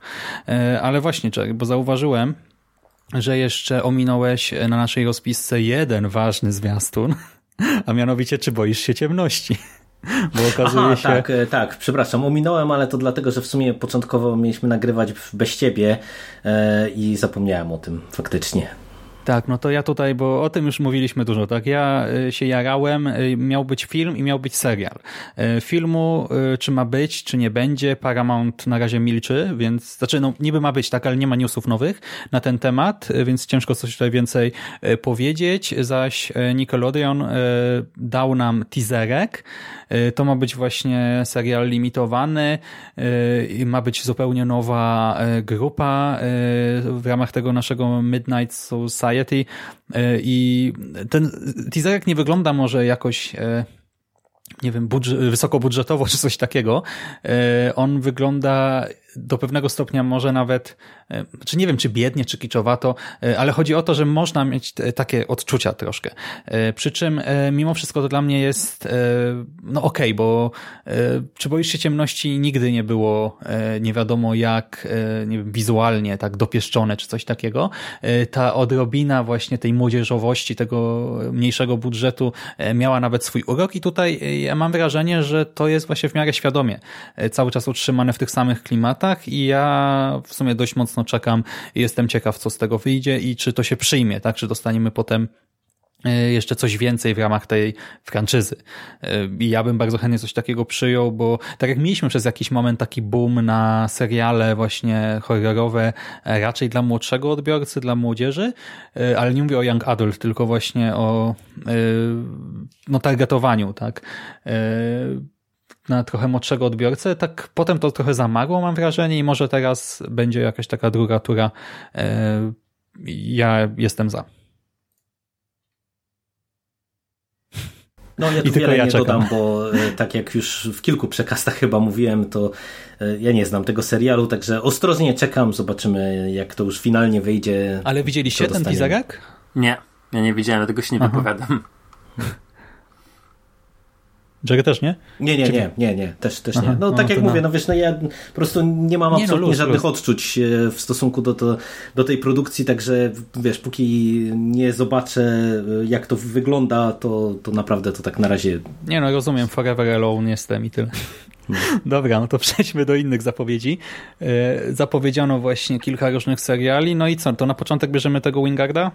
Tak, tak. Mhm. W ogóle to, to jest dosyć zabawne, bo w zasadzie chyba wszystkie seriale, e, o których będziemy e, rozmawiać, to tak jak e, przez długi okres czasu można się było śmiać, że przekaz jest sponsorowany przez Netflix, to tak teraz trochę wygląda, że Amazon Prime nas przejął, mhm. bo w zasadzie wszystkie te produkcje to są produkcje, które są zapowiadane właśnie przez Amazon Prime, wydaje mi się, i to jest dosyć ciekawe, no bo widać, że no, ta platforma się chyba tak dosyć mocno e, zaczyna e, bujać i e, słychać sporo ciepłych słów o różnych ich produkcjach. Przecież oni też chyba robią tego Władcy Pierścieni teraz serialowego, zobaczymy jak to wyjdzie. No i tutaj kolejne produkcje systematycznie zapowiadają do swojego tego portfela, także no ciekawe, ciekawe jak to się będzie rozwijało. No, ale możemy też przejść do konkretów. Od razu, tak powiedziałeś, Szymasz, że przejdziemy do Wingarda, no bo zostało e, zapowiedziany serial e, na motywach e, Event Horizon, czyli horroru Andersona już sprzed ładnych paru lat. 22. Który... Tak, kurczę, to już tyle lat, masakra, e, który no, cieszy się z jednej strony, e, mam wrażenie, jakimś tam małym kultem e, wśród fanów grozy, a z drugiej strony jest jednym z przykładów takiej produkcji, która, o której bardzo wielu ludzi mówi, tak, super film i tak dalej, i tak dalej, ale mam wrażenie, że to są głównie wspomnienia, bo jak ktoś już obejrzy sobie drugi raz ten film, to tak trochę jest więcej narzekania właśnie, że tam nie do końca się to wszystko udało, e, czyli cały ten motyw statku kosmicznego, który e, przeszedł przez jakiś byt piekielny e, w ramach testowania napędu jakiegoś tam międzyprzestrzennego, czy międzyczasoprzestrzennego, czy cokolwiek innego. Jakiś dziwny technobełkot tam na pewno był. Mhm. To zapytam Was na początek o dwie rzeczy. Czy widzieliście film? Czy darzycie go też właśnie jakąś sympatią? I na ile czekacie właśnie na serial? No bo przy całej mojej sympatii do filmu, zresztą to Wam powiem małą ciekawostkę, że to jest dla mnie mega zabawne, bo ja ten film pierwszy raz widziałem na studiach na języku angielskim. E, kiedy nam e, wykładowca e, stwierdził, że jest jakiś tam wolniejszy dzień, już nie było co robić jakiegoś tam do materiału i stwierdził, że nam puści film po prostu po angielsku w ramach edukacji i puścił nam Event Horizon i pamiętam jak widziałem przerażone miny części ludzi, coraz bardziej przerażone miny części ludzi, którzy oglądali ten film. No bo wiecie, no jak to jest na studiach, nie? Grupa dosyć duża i jednak większość ludzi nie, nie, nie oglądała specjalnie horrorów, no umówmy się, że Event Horizon Horizon e, no, momentami potrafi być e, mocno obrzydliwy i krwawy, no także takie mam wspomnienia z tym filmem e, pierwsze. No ale już oddaję wam głos. Lubicie film oryginalny, czekacie na serial, jak to z wami jest? Dobra, to ja zacznę. Więc ja uwielbiam ukryty wymiar. E, to jest tak, że Paul Wes Anderson, WS Anderson, nie Wes, po Mortal Kombat dostał propozycję robienia drugiego Mortal Kombat i był przymierzony do X-Menów również. E, wybrał Erkę, e, film z Erką, czyli Ukryty Wymiar, Event Horizon i mm, ten film, tak jak wspomniałeś, że tam nie do końca pewne rzeczy ludzie można łapią i narzekają na jakieś nieścisłości, to wynika z tego, że film początkowo miał mieć 2 godziny 10 minut. I Anderson mm, w związku z trwającymi dokrętkami, znaczy właściwie nie dokrętkami, tylko druga ekipa jeszcze nie skończyła kręcić, a bardzo mocno studio naciskało na to, żeby film miał premierę w sierpniu, yy, dlatego że we wrześniu wchodził Titanic. Yy, więc naprawdę sobie dał niewiele czasu yy, na montowanie tego wszystkiego i pierwsze zresztą pokazy testowe pokazały, że film jest zbyt brutalny i zbyt yy, no, w jakiś tam sposób obrazoburczy. Oni zatrudnili kaleki do scen tych piekielnych, zatrudnili mm, gwiazdy porno do scen orgi i po pierwsze niedokończony materiał Anderson powycinał, e, po drugie no, wykastrowali film z i z tych dwóch ponad godzin została nam półtorej godziny film. E, Plan był taki, żeby wypuścić na DVD wersję reżyserską i to taką naprawdę na wypasie, że ten, ta wersja reżyserska będzie bardzo e, bogata, ale okazało się, że materiały powycinane były albo poginęły, albo były źle przechowywane i uległy zniszczeniu. I jest podobno jakaś, nie wiem czy to jest prawda czy nie, istnieje gdzieś tam na jakimś VHS-ie ta testowa wersja, e, ona jest podobno gdzieś w Hiszpanii i mogłaby kiedyś e, ujrzeć światło dzienne, ale sam Anderson w jakimś wywiadzie powiedział, że on jej od właściwie od tamtego czasu, od 97 roku nie widział. Więc yy, to, to, to, takie co były problemy przy produkcji, że jeszcze w lipcu czy tam w czerwcu 1997 roku film miał mieć ponad dwie godziny, a ostatecznie 15 sierpnia na premierze wyszła wersja półtora godzinna. Yy, ja film powtarzam raz na jakiś czas, on leci w telewizji, często na TV nie można go obejrzeć i ja jak tylko widzę ukryty wymiar, to siadam i oglądam. Tam gra mój ukochany Sam Neill, ale w ogóle obsada jest, jest fantastyczna i po prostu no, każdy z bohaterów tam mm, obecnych y, daje coś, coś do, od siebie i wzbogaca tam tą historię. Ona ma takie w ogóle dla mnie e, pokazuje prawdziwy kosmiczny horror. O, może w ten sposób to ładnie ubiorę, że y, jakieś takie pewne echa twórczości Lovecrafta można tam wyczytać i to nie chodzi mi o te wielkie potwory, ale właśnie o, o ten kosmiczny horror. E, jest jednym z niewielu tak naprawdę dobrych horrorów science fiction. Mm, no, co mogę dodać? Czekam na serial, aczkolwiek wiem, że to będzie, no, nie, nie będzie to, co, czym Event Horizon miał być na początku ale no kurde, no to jednak jest, jest, jest dla mnie no, no ważna jakiś tam ważny obraz w moim życiu.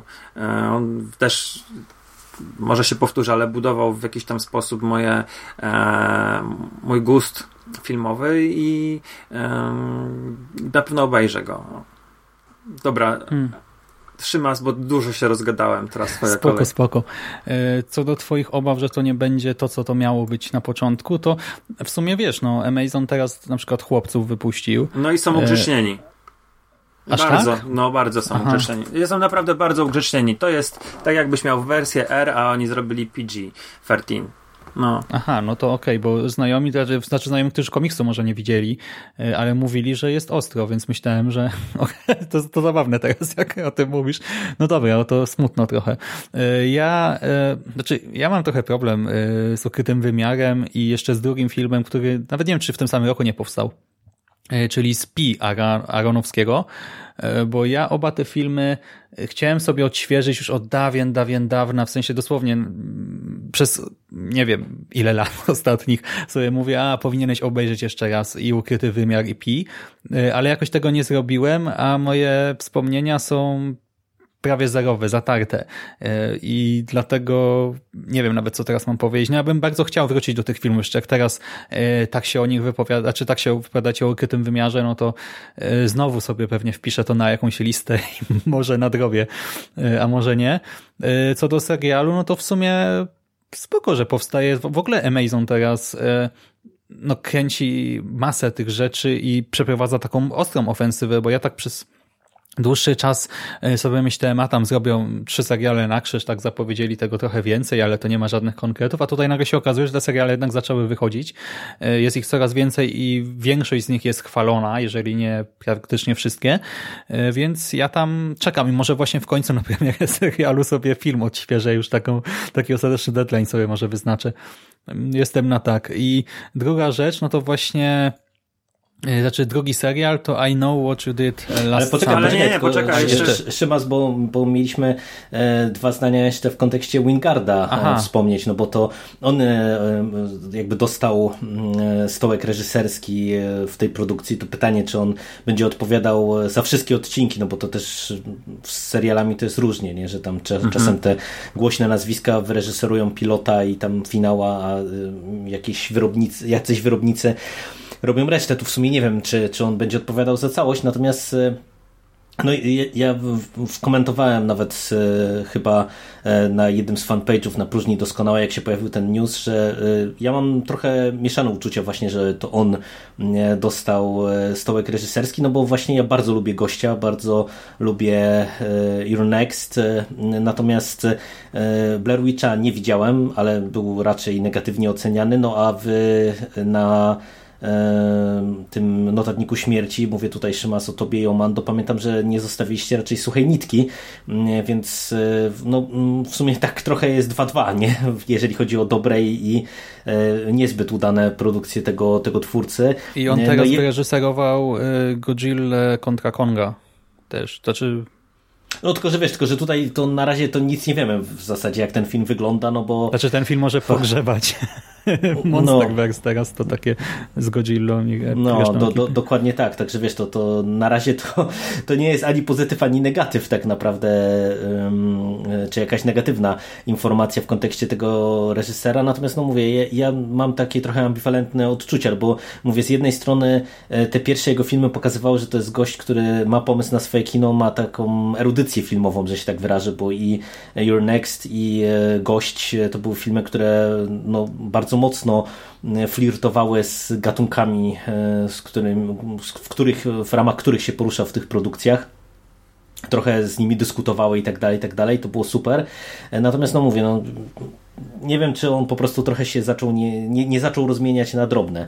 E, no ale ty, Siku, właśnie chciałeś o nim coś mhm. też dopowiedzieć w kontekście notatnika śmierci przywołanego ale jeszcze przez nas. wspomnę, że on robił e, segmenty do VHS-u. Tak, i w druga, drugi sezon, znaczy drugi, właściwie druga część VHS-u to była bardzo fajna moim zdaniem.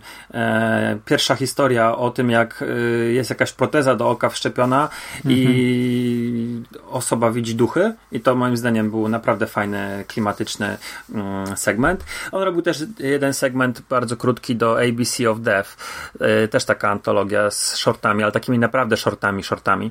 E, mhm. Natomiast co do Notnika Śmierci, ja zacząłem się nad tym filmem bardzo mocno zastanawiać. E, jakiś czas temu sobie powtórzyłem kilka odcinków anime i powtórzyłem sobie ten film. No jest. I powiem tak, ja uważam, że ten film jest zamierzony, zamierzony taki, jaki był. Bo e, szczerze mówiąc, oglądając anime po latach, no ja oglądałem je premierowo w 2006-2007 roku, jak ono wychodziło, było jeszcze, wiesz, było po prostu takim najgłośniejszym tytułem w sieci wtedy.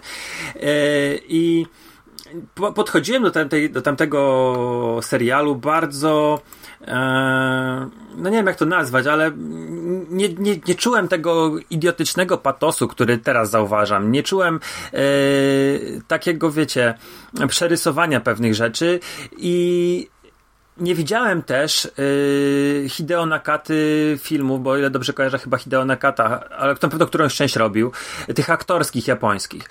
I teraz po latach wróciłem do mm, notatnika śmierci, mając w, w pamięci, wiecie, yy, jakby to powiedzieć, ten, ten, ten widealizowany obraz serialu i mi się strasznie nie podobał, ale później powtórzyłem sobie kilka odcinków serialu i serial już teraz tak pozytywnie nie oceniam i wróciłem do filmu Wingarda i mam wrażenie, że on dostał, wiecie, mm, do zrobienia film i czuł, że to będzie strasznie cringe'owe, jeżeli e, on przeniesie jeden do jednego te postaci. Dlatego stwierdził, że zrobi płaczących nastolatków i zrobił to też po swojemu cringe'owo, ale mm, całkowicie zamierzenie. To nie wiem, jak to dokładnie nazwać, e, ale mam wrażenie, że on wybrnął e, ze zrobienia jakiegoś takiego gniota, e, robiąc coś, co nabija się z gniota, będąc gniotem jednocześnie. No nie wiem, jak to nazwać do końca, ale yy, mam wrażenie, że cały notatnik śmierci jest bardzo świadomym, bardzo mm, świadomym i konsekwentnym wyborem twórczym, żeby powstał taki film, jak jest, a nie dlatego, że przypadkiem on się nie udał. Mm. I mam wra naprawdę wrażenie, że gdyby zrobić z tego film na poważnie, że yy, ten, ten pojedynek tych dwóch wielkich umysłów, Ela i Raito, yy, to to kurde, byłoby też niestrawne. To, to, to byśmy mieli takie uczucie, że po prostu film Okej, okay, ekranizacja jeden do jednego, nie, nie za bardzo. Ale Siku, ta właśnie japońska ekranizacja jest prawie jeden do jednego i ona y, jest w porządku. Te pierwsze dwie części, które właśnie ekranizują y, jak gdyby pierwszy sezon anime. No y, dobrze, ja nie widziałem, więc nie, I nie one są mocno na poważnie, chociaż no, trochę tej japońszczyzny, trochę tej mangowości i no, ale... anime tam okay. pozostały. I to jest po prostu okej, okay, tak? Jest w porządku, dla fana jest w porządku. Trzeci film, który jest jakimś totalnym odlotem, ale też fabularnie po prostu jest y, dopisaną głupią historyjką, mi się nie podobał.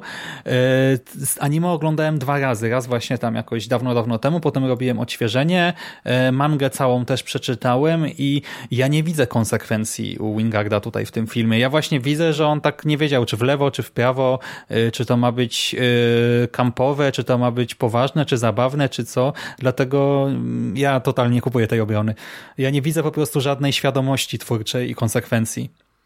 No, no ja, ja, ja widzę, no ja widzę, że to, to, to nie było, to wszystko jest celowe, no ale yy, no ciężko, wiesz, ja nie, nie widziałem tych japońskich tych, ja widziałem plakaty i widziałem trochę zdjęć yy, i to rzeczywiście wygląda jak jeden do jednego serial yy, aktorski. No no nie, nie, ciężko będzie mi ciebie przekonać, szczególnie, że wiesz, że no nie, rozmawiamy przez mikrofony, tak? I y, też nie będziemy robili jakiegoś, wiecie, drugiego, mhm. y, długiej dygresji na ten temat. No ale ja bym chciał stanąć w obronie Wingarda, szczególnie, że jest jakaś tam chwila, jakieś miejsce na to. Y, ja cały czas będę się upierał, że ten facet bardzo, tak jak y, Jerry wspomniał, ma bardzo dużą erudycję filmową i wszystko, co do tej pory widziałem, mam, odnosiłem wrażenie, że ten gościu wie, co robi, że w każdym jednym, jednym tym to nie, to nie zostawia nic za bardzo przypadkowi. Ale aczkolwiek nie widziałem cały czas Blair Witch i no tutaj może zmienię zdanie, bo yy, wszyscy moi znajomi, nie wiem, chyba, chyba nagrał tylko pozytywną recenzję albo jakiś wpis Paweł Mateja na ten temat, ale też nie będę jakoś tutaj mm, mówił no, będąc pewny, może się tak odezwał, ale yy, wszyscy mówili, że taki sobie jest o, ten, ten Blair Witch, no ale ja nie, nie widziałem, nie umiem się wypowiedzieć na ten temat. No ja chcę przed grą teraz y, w końcu go obejrzeć i może jakąś prelekcję gdzieś zgłoszę, żeby musieć po prostu go nadrobić, bo też tak jak ja siedzę bardzo mocno, przecież ja w te wszystkie książki mhm. Y, z Black Witcha nawet przeczytałem, jakieś filmy, te wszystkie dokumentalne filmy tam y, też ponadrabiałem, nawet niektóre po dwa razy oglądałem, część mam na DVD w domu, tak właśnie tego nowego filmu. Właśnie przez ten, to chłodne przyjęcie jakoś nie mogłem się zabrać. No, no Zobaczymy. Ale y, też y, to, co jest ważne, to to, że Wingard jest producentem wykonawczym. Y, więc no może, nie wiem, może też przy Note były jakieś naciski, coś trudno tam znaleźć jednoznacznie winną osobę. Po prostu dla mnie ten film jest zły, a tutaj e, no, czas pokaże, co z tego wyjdzie, a ten drugi serial, o którym właśnie zacząłem mówić, to I Know What You Did Last Summer i tutaj James Wan ma być producentem. Były takie pogłoski, że on ma wyreżyserować pierwszy epizod e, tego serialu, potem to zdementowano, ale ma produkować e, cały ten projekt, cały ten serial. No i tutaj czekacie na to? No bo to jest właśnie niby Young Adult, serial właśnie oparty na franczyzie. Hmm. Ja mam podejrzenia takie, że gdyby nie to, że American Horror Story w tym roku będzie eksperymentował ze slasherem, e, bo mamy dostać e, przecież te 1984, e, tak? Jeżeli ja dobrze pamiętam tytuł tego no to nie wiem, czy byśmy doczekali się tego, tego, tego slashera, bo no mamy trochę już, nie wiem, przykurzony teen slasher, no bo przecież ten film już jest naprawdę dosyć wiekowy. Mówiło się o tej produkcji e, już też chyba od dosyć długiego czasu mm, i, i tak, e, wiecie, to wszystko tkwiło w takim zawieszeniu. Ja powiem otwarcie, że niespecjalnie czekam. E, ja pamiętam, że podobały mi się te, te filmy. No to, to było no takie wiadomo, no, konwencjonalne e, slashery, ale, ale sympatyczne. Natomiast e, nie widzę specjalnie potencjału, żeby wracać do tego. Nie widzę też specjalnie sensu. Nie? Myślę, że chyba bym wolał e, coś, co by nam serwowało coś nowego. No, bądź co bądź to Rozmawialiśmy kiedyś o tym w tym przekaście serialowym, że e, czy Krzyk, czy Wyspa Harpera udowodniły, że można zrobić e, sensowny slasher w konwencji serialowej. E, I no cóż, zobaczymy jak wypadnie to American Horror Story, które jest koszmarnie nierównym serialem już od lat. E, no, na, na razie ja jestem ostrożnym optymistą, no i, i mówię, wolałbym, żeby właśnie może poszli w kierunku jakiejś nowości, no a tak, no cóż, no ostrożnie czekam, ale bez jakiegoś większego zainteresowania. A, więc z tych trzech filmów, koszmarów, e, to tylko te dwa pierwsze są warte obejrzenia, te z lat 90. Ten kolejny, co powstał tam parę lat później, w latach 2000, no to jest tragedia. I uważam, że nawet jeżeli ktoś tam chce nadrabiać, to niech po to nie sięga. Eee, co ciekawe, w ogóle ten nasz u, u, ulubiony Mike Flanagan był łączony z y, a właściwie no, z, bo to jest z kolejną ekranizacją, bo to jest na podstawie książki. Ja mam takie wrażenie, bo obejrzałem ostatnio Krzyk, znaczy ostatnio, no od tamtego mm, przekastu horrorowego y, na Halloween nadrobiłem slasher i nadrobiłem Krzyk, bo wtedy no, wydawało się, że nie oglądałem ani jednego, ani drugiego. I mam wrażenie, że właśnie jest taka potrzeba, żeby taki jeden serial rocznie wychodził, żeby się pojawiał, bo to jest tak jednocześnie trochę zagadka kryminalna i trochę właśnie gore i trochę właśnie nastolatków, trochę głupoty. Mm, I już pomijając, wiecie, jakiś ogólny poziom tych produkcji, mm, to, to mam wrażenie, że jest potrzeba, żeby taki serial po prostu gdzieś był, jeden rocznie, bo jest na to branie. Ludzie to chcą oglądać i sobie tak przyglądałem sieć właśnie po. Mm, akurat po, po tym sezonie slashera, który w tym roku poszedł, trzecim, i ludzie o tym rzeczywiście gadali, sporo tego, tych osób tego to oglądało. Czy to właśnie widać było po ocenach, czy to było widać po, po dyskusji w sieci. Mm Dobrze, że to powstanie. Fajnie, że myślę, że to nie będzie w przyszłym roku, tylko za jakiś czas, więc będziemy mieli kolejny serial slasherowy i a, jak najbardziej uważam, że powinniśmy e, się cieszyć, że horror nadal będzie w telewizji. ja, ja podejrzewam, że obejrzę. Hmm, no ja tam szczerze mówiąc za bardzo jakoś nie czekam. No jak będzie wolna chwila, to e, może się zapoznam, zwłaszcza jak będą pozytywne opinie, ale tak to nie mam żadnych konkretnych uczuć z tym związanych. E, a co do tego, że brakuje nowych treści, no to rzeczywiście trochę tak jest, ale z drugiej strony no wracanie do takich marek po tylu, tylu latach no rozumiem to, tak? I tak pewnie będzie teraz cały czas. Mimo wszystko w sumie... Już jest cały czas. No, Dlatego, cóż, przyzwyczaiłem się. Już mnie to aż tak mocno nie razi. E, kolejna rzecz e, zapowiedziana to serialowy Jack Reacher. Mamy te filmy które zresztą omówiliśmy w konglomeracie e, z Tomem Cruzem, przy czym one trochę odchodzą od książek, a teraz mamy też od Amazona mieć serial, który niby jest bliższy literackiemu pierwowzorowi i nawet zapowiedziano, że być może Jack Reacher spotka się z Jackiem Ryanem.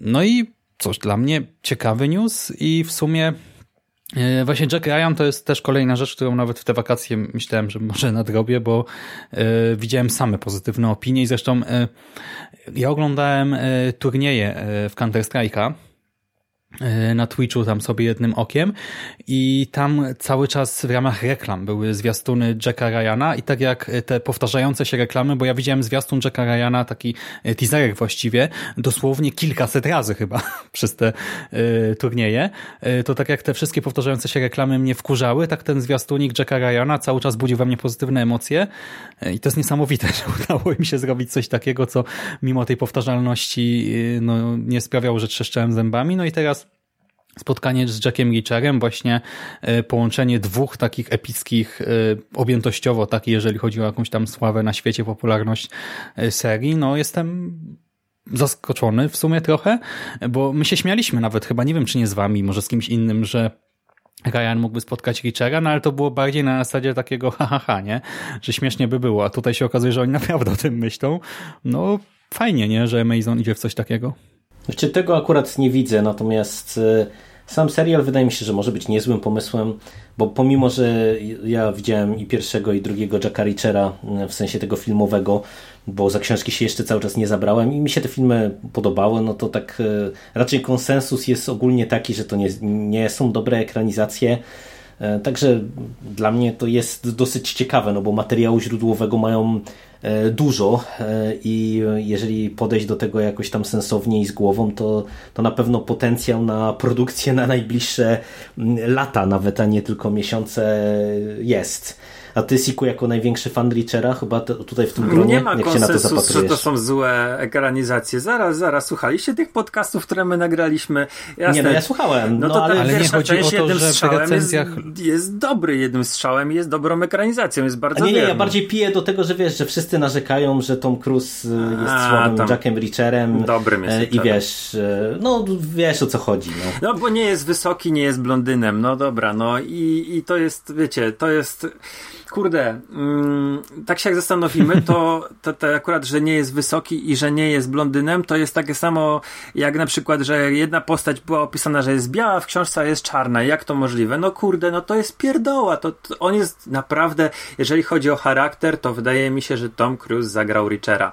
E, przynajmniej takiego Richera, jakiego ja bym chciał oglądać właśnie w tym jednym strzale. Oglądać.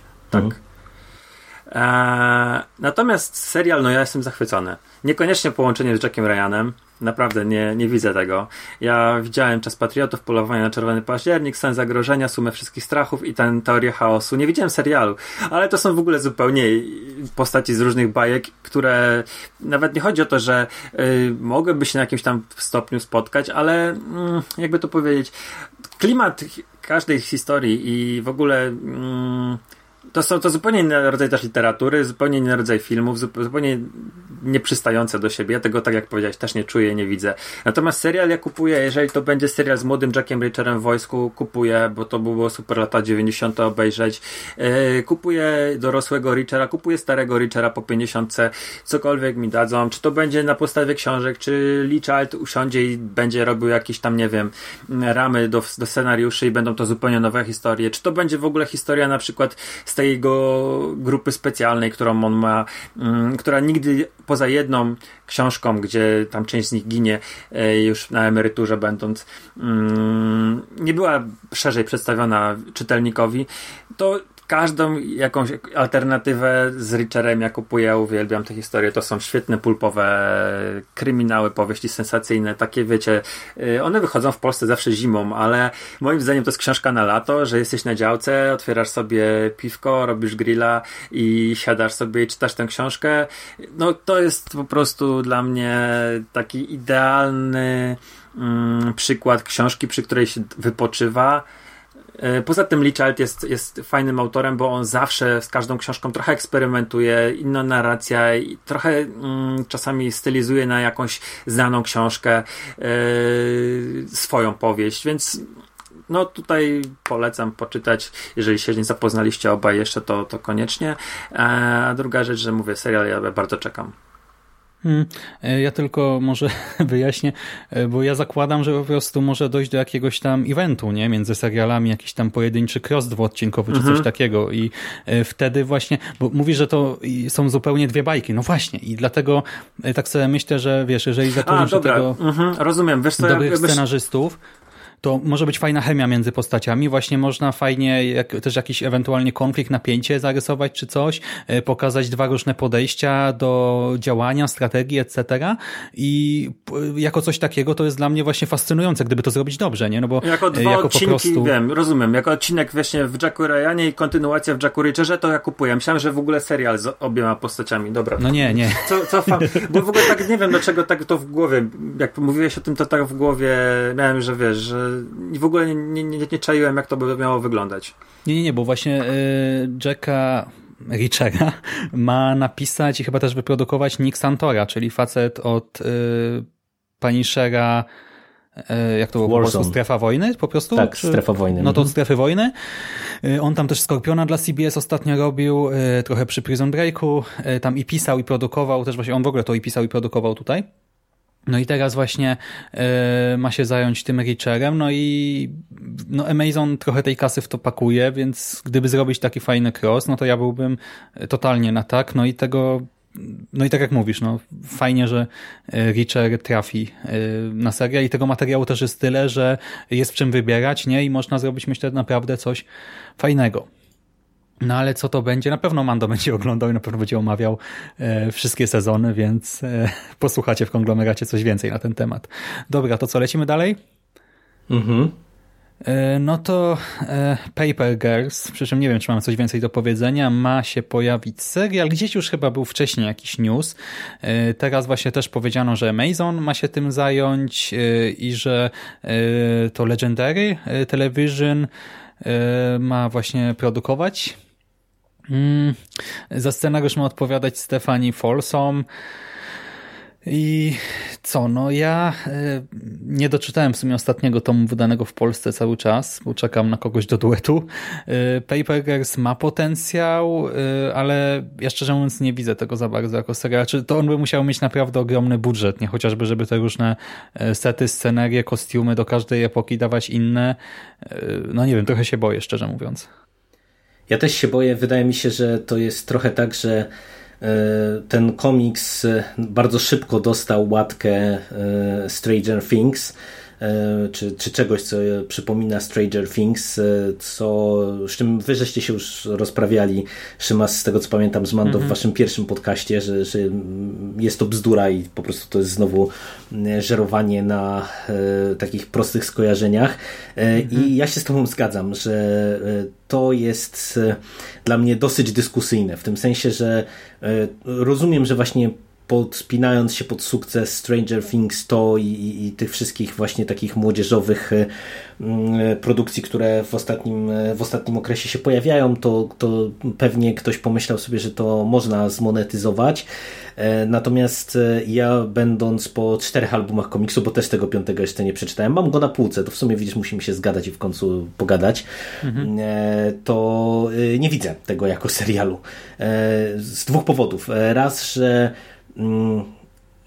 to jest e, historia trochę, mam wrażenie, która do telewizji by musiała być e, jakiego to słowa by użyć? Wykastrowana. E, znaczy raz właśnie trochę wykastrowana, zmieniona w tym sensie, że, żeby e, trochę tych odjechanych pomysłów e, skanalizować, bo myślę, że tu naprawdę budżet telewizyjny by na to nie pozwolił i, i nie wiem też, czy to by miało sens, to, to po pierwsze, a po drugie mm, ja przy okazji już tego czwartego tomu e, widzę coś, co u tego scenarzysty e, wydaje mi się jest dosyć typowe, w tym sensie, że on w którymś momencie zaczyna tak płynąć sobie z historią bez jakiegoś konkretnego celu i ja wierzę w niego i w jego umiejętności, że cała ta opowieść jest dobrze spuentowana i dobrze zakończona, natomiast nie wiem, czy po prostu, wiesz, w kontekście serialu, czy wiecie, w kontekście serialu, który no, musi mieć określone tempo i oczywiście no, teoretycznie może mieć jakieś takie odcinki, filery, chociaż raczej wydaje mi się, że już się od tego odchodzi w tej współczesnej telewizji platformowej i, i innej, E, ale tutaj mam właśnie wrażenie trochę takie, że, że wiecie, z jednej strony e, by, by mogło być tak, że mamy tutaj takie opowieści czy fragmenty, które by były trudne do zrobienia właśnie budżetowo, epickie, rozdmuchane i tak dalej, i tak dalej, a z drugiej strony e, właśnie ta narracja ona jest taka, że no nie wiem, czy tutaj ten serial nie byłby taką sinusoidą, jeżeli chodzi o to e, samo prowadzenie całej tej opowieści i wydaje mi się, że tutaj by trochę trzeba było to pozmieniać, czy nawet trochę mocno by trzeba było to pozmieniać, Totalnie jeżeli byśmy by to pozmieniać, e, chcieli e, to adaptować e, na serial, a z kolei jeżeli by to totalnie właśnie pozmieniać, tak jak ty Szymas mówisz, no to wiesz, to z kolei wydaje mi się, że trochę tej magii, która w tym komiksie gdzieś tam jest schowana, byśmy mm, mieli zatraconej, a do tego ja jestem zdania y, takiego, że w ogóle Paper Girls to jest serial, y, czy to jest serial, to jest komiks, który bardzo mocno stoi rysunkami, y, które są specyficzne, które są podane w specyficznej kolorystyce, właśnie które robią niesamowitą atmosferę właśnie pod tym kątem, a z oczywistych względów no, serial musiałby podejść do tego inaczej, bo nie mówię, że to jest w ogóle niemożliwe, żeby zrobić jakąś taką stylizację e, w tej czy w innej formie, mm, ale no, trzeba by było do tego podejść inaczej i tu też mam obawy, czy wiesz, czy e, nie wiem, bo mamy dwie drogi, albo próbować e, to emulować właśnie w telewizji, co wydaje mi się nie do końca by mogło zagrać, a z kolei odarcie tego serialu właśnie z tej strony wizualnej, która bardzo mocno stanowi o sile komiksu, też jest dla mnie dyskusyjne, więc podsumowując, dla mnie jest to naprawdę bardzo dyskusyjny ruch, że ten komiks ma trafić na ekrany y, platformy czy na ekrany telewizorów, monitorów. No ale cóż, no zobaczymy. Jeżeli będzie na to pomysł, to może coś z tego wyjść.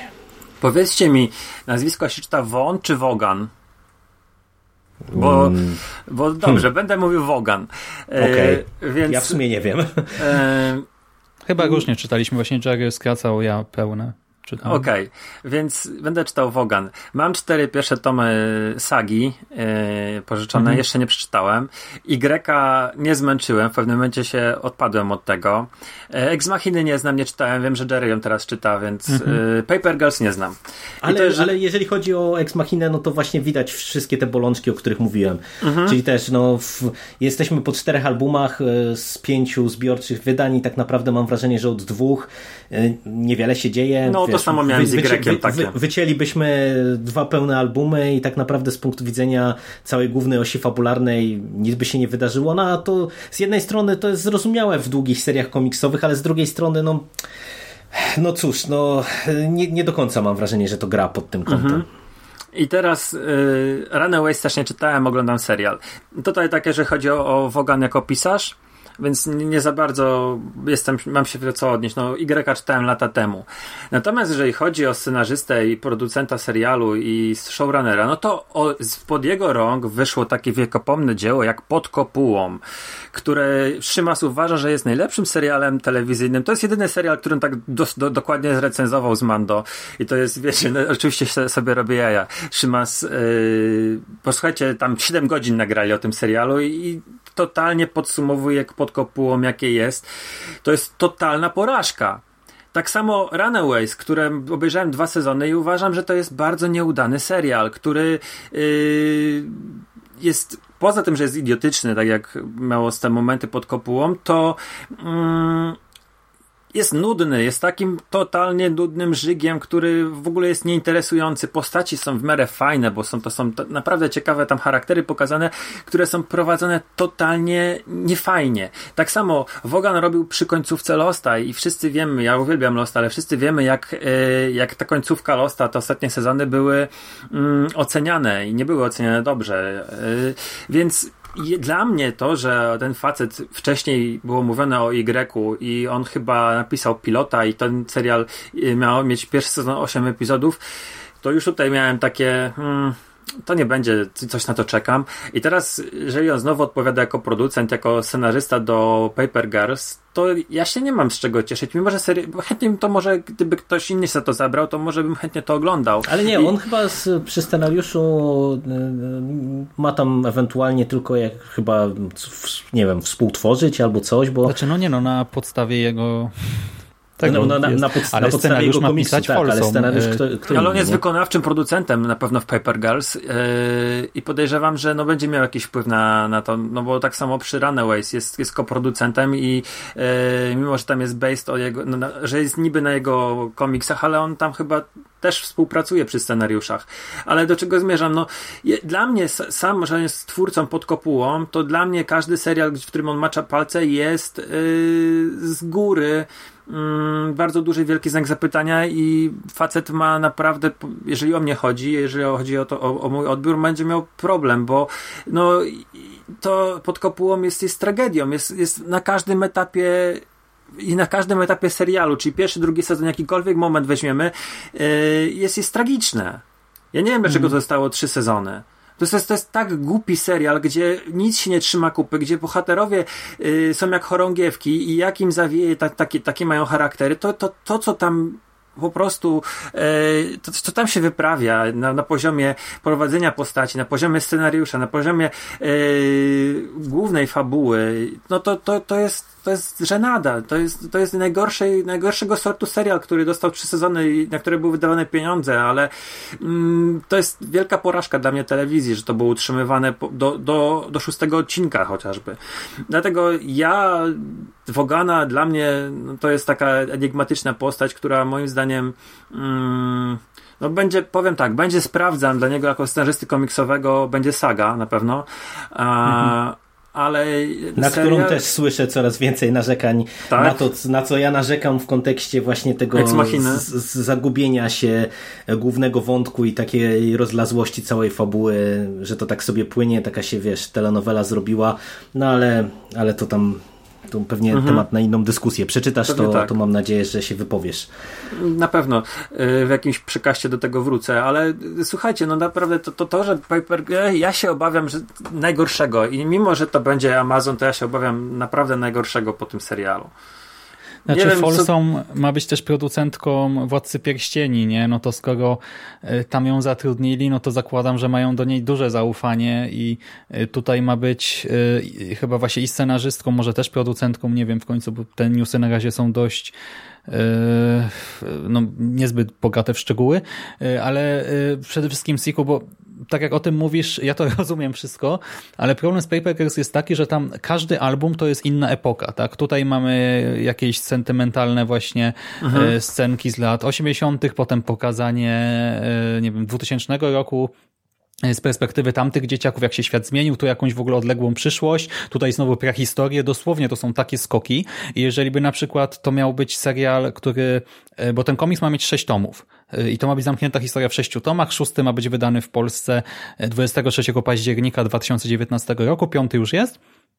I e, jeżeli to ma być e, jeden sezon, który to wszystko jakoś tam e, pokazuje i daje nam te dziewczyny, które właśnie skupiamy się na relacjach między tymi dziewczynami, bo to jest dosyć ważne, tak, że one tam też mają jakieś traumy, miłości, swoje problemy emocjonalne na czymś takim. I jeżeli mocno okroimy tę całą warstwę fantastyczną, czyli nie wiem, zamiast ujeżdżania wielkich dinozaurów, wielkich kapsuł właśnie podróżujących w czasie i nie wiem, niesporczaków wielkości wieżowców, tego typu rzeczy, jeżeli to okroimy do minimum i damy po prostu y, trochę tej nadprzyrodzonej, fantastycznej opowiastki, a do tego skupimy się na dzieciakach, a nie wiem, prehistoria to będzie scena kręcona w lesie, jeden odcinek gdzieś tam yy, i po prostu trochę CGI i ludzi przebranek w stroje, kreście cudzysłów znowu z epoki, to to jako tako może wypalić, ale jeżeli oni by chcieli zrobić z tego coś większego na kilka sezonów, yy, no to przecież właśnie w tym budżecie serialowym tego się praktycznie nie da ukazać. Tak? Paper Girls to też nie jest marka, na którą ktoś wyłoży nagle jakieś miliardy y, i do tego tak naprawdę właśnie w komiksie też mamy bardzo mało ekspozycji. Ta ekspozycja jest strasznie pocięta i na przykład po pierwszym y, zaszy... właśnie po pierwszym zaszycie, po pierwszym zaszycie to nie wiesz nic praktycznie, ale po tym pierwszym y, tomie zbiorczym no to e, wiesz, że są nasze gazeciarki, które się przenoszą w czasie. Po drugim tomie zbiorczym widzisz, że one się przeniosły teraz do innej epoki i że tam jest jakaś frakcja i że toczy się jakaś wojna właśnie o e, ciągłość czasu. Także ktoś tam chce, jest po jednej stronie, ktoś tam po drugiej, nawet nie wiadomo, kto jest dobry, kto jest zły. Po kolejnym zeszycie e, tam masz jakieś detale kolejne. Po czwartym wiesz, kto odpowiada za to, kto wynalazł podróże w czasie, czy coś. I, i tyle. I cały czas masz bardzo nikłą wiedzę o całym świecie przedstawionym.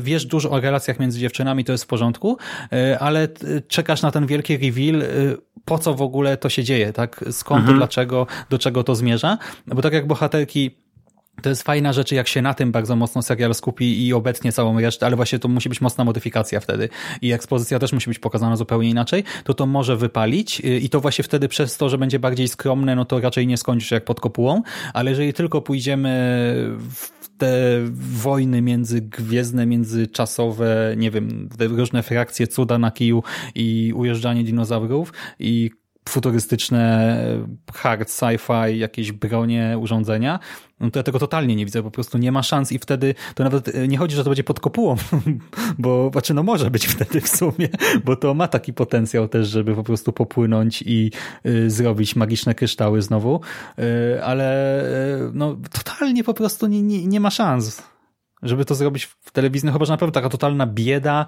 e, hard sci-fi, e, absurdalna, z ekspozycją właśnie, z której nic nie ma sensu. Taki, jakbyśmy zaczęli pod kopułą od trzeciego sezonu od razu, no to w ten sposób, no ale chyba Amazon jednak aż tak pieniędzy nie utopi, no. No zobaczymy, zobaczymy. Bo no, na razie widać naprawdę bardzo dużo czynników ryzyka, które już wszystkie wydaje mi się, żeśmy omówili no i, trzeba czekać to, na więcej newsów. Nie? Y, nasze gazeciarki, one w komiksie, czy w komiksie też tego nie widać do końca, ale one mają po 12 lat chyba oficjalnie. Bo w komiksie one też się wydają starsze, przynajmniej mhm. mam takie wrażenie, że one jednak mają te 15-16 lata w serialu. No też przecież dzieciaków się nie obsadzi, nie? Bo tam jednak... Będą dorastały bardzo szybko, nie? Między jednym a drugim sezonem już masz, wiesz, ta różnica roku to jest naprawdę widoczna. Hmm. No zobaczymy, no jak to będzie. E, dobra, no to ostatnia rzecz e, z seriali Kryzys na nieskończonych ziemiach. Ja tu wam oddaję głos. Znaczy, ja myślę, że to nie wiem, Siku, czy ty masz coś do powiedzenia więcej, bo to jest z kolei tak jak e, wypadł e, film e, Szymas Twój, tak kryzys się ostał, dlatego że początkowo Mando miał być tutaj z nami i liczyłem na to, że Mando, ty wespół z tobą, Siku, coś tam opowiecie o kryzysie. Pytanie, czy właśnie, czy ty masz tutaj coś więcej do, do powiedzenia, czy, czy gdzieś tam w jakimś innym podcaście, czy przykaście o kryzysie porozmawiacie? Y, myślę, że Mando na pewno zrobi osobny podcast o kryzysie, a tak z kronikarskiego obowiązku powiem tylko tyle, że y, będą tam grali wszyscy. Y, ściągnięto Conroya, żeby głos animowanego Batmana, żeby grał Batmana, będzie Mark Hamill, no bo będą absolutnie wszyscy i wszystkie możliwe, różne możliwe interakcje bohaterów. Jestem bardzo ciekawy, co to będzie, bo wiecie, no, mamy na przykład tego Atoma w Legends of Tomorrow i yy, chyba to jest Brandon Roth, tak? On grał przecież Supermana, więc dlaczego w kryzysie nie mógłby grać dwóch postaci Atoma i na przykład jakąś wersję Supermana? No kurde, jest, jest tych pomysłów na pewno do wykorzystania masa. Yy, to będzie duże wydarzenie, będzie kończące dla niektórych seriali. Yy, także no, myślę, że to jest nawet jeżeli się nie ogląda już Arrowverse, to warto będzie zobaczyć, bo to, to chociażby, dlatego, że jeżeli ktoś się interesuje telewizją, jeżeli ktoś się interesuje serialami, to jest to pierwsze takie coś, takie, takie wydarzenie, pierwszy, pierwsze takie duży event. Yy, wcześniej nie było czegoś takiego, nigdy. Yy, robionego w telewizji i myślę, że nawet jeżeli to nie będzie do końca udane, to będzie takim, wiecie, case'em, który będzie gdzieś tam odnotowywany przez wiele, wiele, wiele lat jeszcze. Znaczy ja jest, jestem najbardziej ciekaw, czy e, to, co ty mówisz, że warto obejrzeć chociażby to, czy to będzie w ogóle strawne dla kogoś, kto e, Arrowverse nie ogląda, bo z tego, co Mando raczej mówił w moich serialach, to ja odnoszę wrażenie, że to jest właśnie e, na tyle mocno zakorzeniony event w tych wszystkich serialach i właśnie przez to, co też wspominasz, że on kończy niektóre te produkcje i tak dalej, i tak dalej, że wydaje mi się, że to jest coś dla fanów, nie? Że to Niekoniecznie. Będzie taki end, end endgame telewizji, nie? że bez kontekstu seriali i, i, całej tej podbudowy, która do kryzysu doprowadza, że to może być e, niestrawne. Nie? No właśnie niekoniecznie, bo jeżeli wiesz, wytłumaczą ci to wydarzenie, które doprowadzi do kryzysu, to tak naprawdę będziesz miał masę postaci. E, jasne, każdy z nich się miałeś, miałeś czas, żeby poznać doskonale ich, ich przygody tam na przestrzeni siedmiu, pięciu sezonów, ale e, to wydarzenie wydaje mi się będzie takie. Mm, bezpieczne, że będzie to można po prostu obejrzeć. Szczególnie, że te eventy mm, w Arrowverse są takie, że wiesz, że po prostu masz tych bohaterów, oni się zachowują w określony sposób, ale yy, często no nie są powiązane te eventy w żaden sposób z y, całą fabułą e, seriali, więc jeżeli wiesz na przykład, że Barry Allen to jest Flash, to to masz jakoś tam obraz tej, tej postaci w głowie. No, jeżeli wiesz, kim jest Flash i to ci wystarczyć powinno do oglądania tego. Hmm, znaczy, Siku, ja się jeszcze obawiam tego, bo ten e, cross ma być jakoś tak dziwnie podzielony, bo on ma trwać w sumie 5 godzin bodajże, no ale i... ma być podzielony na dwie części i pierwsza z nich ma się pojawić w połowie y, sezonów, tak? I ma być zakończeniem Arrowa między innymi, a ta druga ma się pojawić później. Nie wiem, czy na koniec y, dopiero sezonów, czy co, ale właśnie to też ja nie wiem, jak to można rozpisać totalnie, żeby zrobić połowę eventu, potem normalnie pół sezonu, tam pięciu seriali czy coś i potem znowu finał. Dlatego, no nie wiem, jak będzie z tą przystępnością, bo ja też jak o tym czytam, e, to się trochę boję, czy to będzie zrozumiałe dla kogoś, kto tego nie śledzi. W sensie innych seriali. No do tej pory wiesz, oglądam Arrow i oglądam Flasha i oglądam Supergirl i wydaje mi się, że znaczy może ja mam trochę jestem nieobiektywny rzeczywiście, ale wydaje mi się, że te, do tej pory te, te krosy były, można było do nich po prostu usiąść i obejrzeć i mm, nie, nie, nie było wymagane, przynajmniej tak mi się wydaje, znajomość e, seriali. Jasne, pojawiają się postaci, których możesz nie znać, no bo one istnieją w serialu, ale fabuła z Crossa, fabuła eventu jest, jest czytelna, no. Tak mi się wydaje, no. Ale mówię, jestem nieobiektywny mm-hmm. w tym momencie. No okej. Okay. No dobra, to teraz... może przejdziemy na momencik do książek, co żeby trochę zmienić klimaty. Okej. Okay. No dobra, więc y, zapowiedziano prequel Igrzysk Śmierci. E, autorstwa Susan e, Collins, czyli autorka właśnie trylogii, e, ma dopisać nową książkę i co istotne, już oczywiście zapowiedziano, że będzie ekranizacja. Tak, pozycja do księgarni ma trafić 19 maja 2020 roku. No, ekranizacja nie wiadomo kiedy, ale Lionsgate już oczywiście zaciera rączki i bardzo chce wyprodukować kolejny film.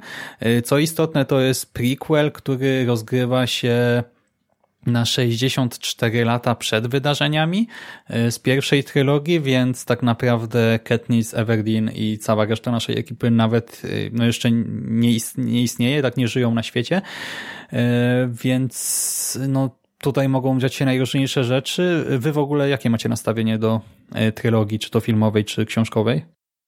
Ja filmy widziałem, mi się w sumie w miarę podobały, chociaż nie do końca e, dobrze moim zdaniem zadziałało to podzielenie e, finału trylogii na dwa filmy. E, no ale to tam to znowu te podziały tych końcowych części filmów na, na dwa to jest temat na osobną dyskusję pewnie. Dla mnie to było w porządku, ale, ale jakoś tam bez zachwytów. Koncepcji tego rodzaju prequela ja powiem otwarcie nie rozumiem no bo to jest na tyle odległa przeszłość, że e, tam tak jak chyba w tych informacjach, e, bo to Bogusia nam ten news podrzuciła, było wspomniane, że tam chyba fani się doliczyli, że trzy postaci, które się pojawiają e, w książkach w ogóle mogły żyć, ale to też chyba dwie z nich to jako ma, malutkie dzieci, więc to jest naprawdę no, zamierzchła przeszłość z perspektywy trylogii filmowej i książkowej.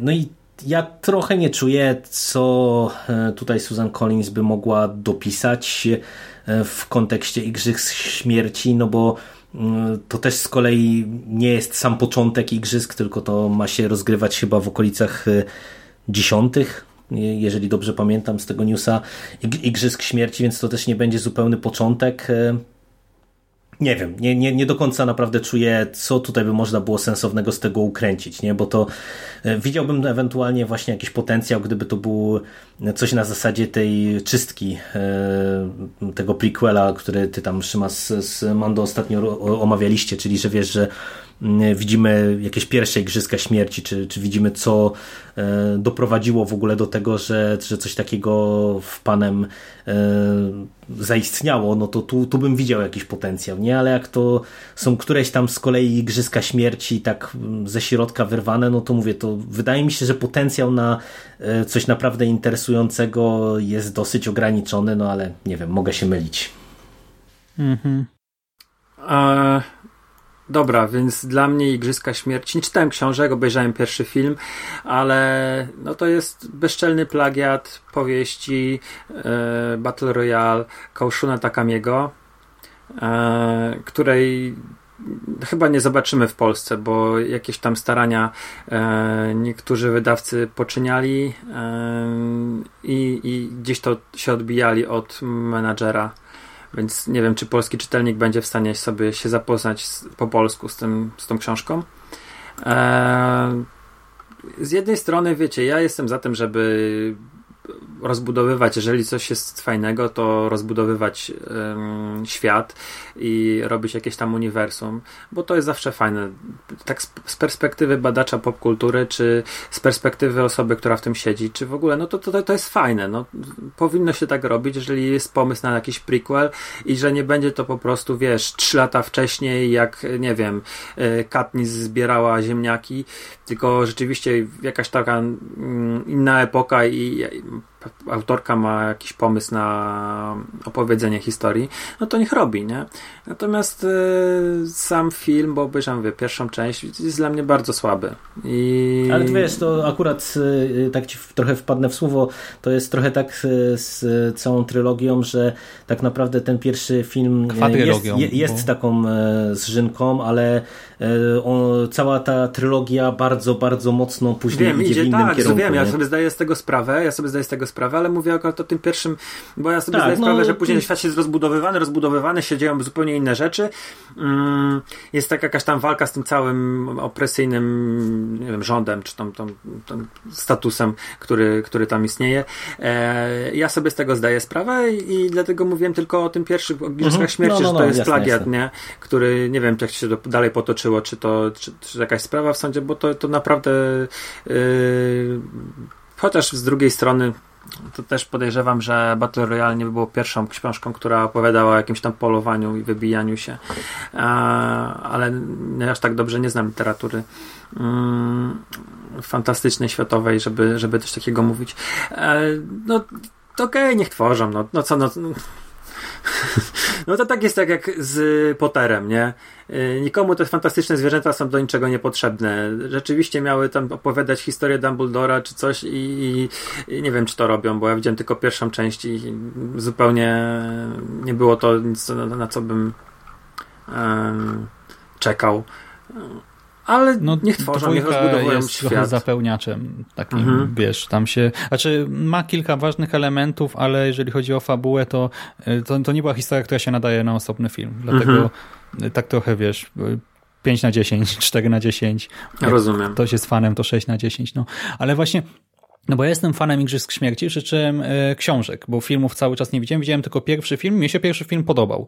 E, przy czym, tak jak mówię, ja uwielbiam całą trylogię e, i Jerry, tak jak mówisz, że gdyby to była totalna geneza, nie? Pierwsze Igrzyska Śmierci 74 lata temu, to że byłoby lepiej. Ja właśnie nie wiem, bo to by było takie, wiesz, pójście na łatwiznę trochę, nie? Tak pokazanie po prostu pierwszych Igrzysk, gdzie tam jeszcze nie wiem, może ta cała otoczka yy, organizacyjna, techniczna nie do końca funkcjonuje. Znaczy, okej, okay, ja bym to chętnie zobaczył, nie? No bo jestem fanem trylogii, więc w sumie to mnie to nawet trochę ciekawi, e, ale ja nie wiem, czy to nie byłoby trochę takie typowe odcinanie kuponów, że ciężko by było e, pokazać e, coś interesującego, no może to, że ludzie się buntują czy coś, no ale z drugiej strony dziesiąte, 10 lat po wprowadzaniu tego wszystkiego, no to nadal ludność jeszcze się nie do końca przyzwyczaiła, e, myślę, i nadal ten e, bunt może być silny i e, ja jestem ciekaw, co z tego wyjdzie, bo tutaj można naprawdę pofolgować sobie, nie? Opowiedzieć znowu jakąś tam ciekawą historię o tym ucisku, pokazać może e, jak się cały ten system opresyjny rozwija, e, pokazać jakiś kryzys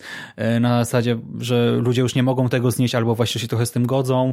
Fajnie można rozwijać tę całą otoczkę społeczno-kulturowo-polityczną, e, bo dla mnie też w dużej mierze tym Igrzyska Śmierci stoją, no i też e, całkiem ciekawym zarysowaniem tych postaci e, kobiecych. Ja jestem ciekaw i to, że te bohaterowie z książek czy z filmów jeszcze no, nie istnieją w tym świecie przedstawionym, te 64 lata temu, to dla mnie też jest plusem, nie? No bo tak po prostu dopisywanie historii, na przykład, nie wiem, Hemicza, no okej, okay, no to była postać, o której możemy się dowiedział chętnie czegoś innego, ale znowu cała książka o nim, e, no niekoniecznie i w sumie wolę dostać nowe postacie, zupełnie nową historię i też taki punkt niż, nie, nie oczywisty, e, jeżeli chodzi o losy Igrzysk Śmierci tych poszczególnych dystryktów. Ja jestem ciekaw, co z tego wyjdzie i też bym się nie zdziwił, e, znaczy, bo w ogóle to nie miała być trylogia na początku, nie? E, Susan Collins powiedziała, że chciała napisać tam jedną książkę, no ale że tam niektóre wątki, e, no miała pomysł, jak to pociągnąć, tak? No to pomyślała o tej kolejnej i tej się to rozwinęło w tę trylogię. E, ja jestem pewien, że ona ma masę niewykorzystanych jakoś tam wątków, które ostatecznie wycięła, tak? Czy nie, nie wprowadziła ich, jakieś tam pomysły miała na pewno jeszcze na poszerzenie tego świata, y, czy uatrakcyjnienie tych fabuł. No i y, ona pisze też na tyle sprawnie. Wiadomo, to nie są książki jakoś tam wybitne czy coś, ale y, są wysoce poprawne. Y, I y, ja, ja mam nadzieję, że po prostu to nie jest tak, że tam wydawca po prostu ją mocno ciśnie, czy właśnie studio tutaj, że słuchaj, to się tak dobrze sprzedało. Podobno Igrzyska Śmierci to jest trzecia najpopularniejsza pozycja wszechczasów na Kindlu. Tak? Pierwsza to jest Biblia, druga nie wiem, pewnie Zmierzch się obawiam, może coś innego i trzecia to jest właśnie, to są właśnie Igrzyska Śmierci.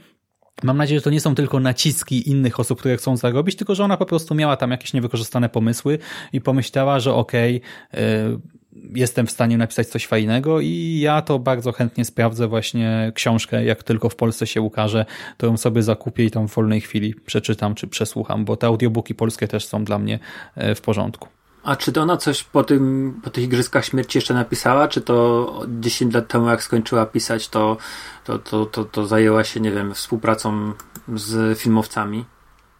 Mm, to znaczy, y, ona przed Igrzyskami Śmierci wydała trylogię, nie, Boże, nie trylogię, e, pentalogię, tak? Pięcioksiąg, y, to się nazywało mhm. Underland, y, nie pamiętam jak to było po polsku, czy to w ogóle wyszło po polsku, a potem chyba przez pracę nad tymi scenariuszami trochę wypadła. Jedna książka się pojawiła, ale chyba nie ma jej, nie wiem czy wyszła polska edycja. Jedna powieść y, po wydaniu Igrzysk mhm. Śmierci jakoś, no ale to też nie wiem, ze 4 lata temu, 5 lat temu, coś wyszło za granicą, wiem, na pewno, ale y, to nie, to nie cykl, tak coś zupełnie takiego pojedynczego. Wiesz, spytałem się, no bo J.K. Rowling po Potterze, yy, no jasne, tam sztukę napisała, ale próbowała się no, mierzyć z Kormoranem, nie? I mhm. yy, coś tam innego robiła. Jakieś inne książki pod pseudonimami. Yy, dlatego się spytałem właśnie o Collins, jak to się odbiło na jej karierze pisarskiej, zrobienie Igrzysk Śmierci. Mhm. Widzę, że te, to się nazywa Kroniki Podziemia, to The Underland Chronicles po polsku i to zostało wydane w Polsce właśnie e, po Igrzyskach w latach 2015-16, e, a ta książka, o której myślałem, to jest Year of the Jungle z 2013 roku, ale ona w Polsce się nie ukazała, mhm. tylko właśnie w Stanach i innych nie widzę tutaj przez ten czas. No ale właśnie e, praca nad scenariuszami, nie, ta jedna powiedzieć tam po drodze, no i może już wcześniej pracowała nawet nad tym prequelem, nie, to w sumie też nie wiadomo jak to wyszło.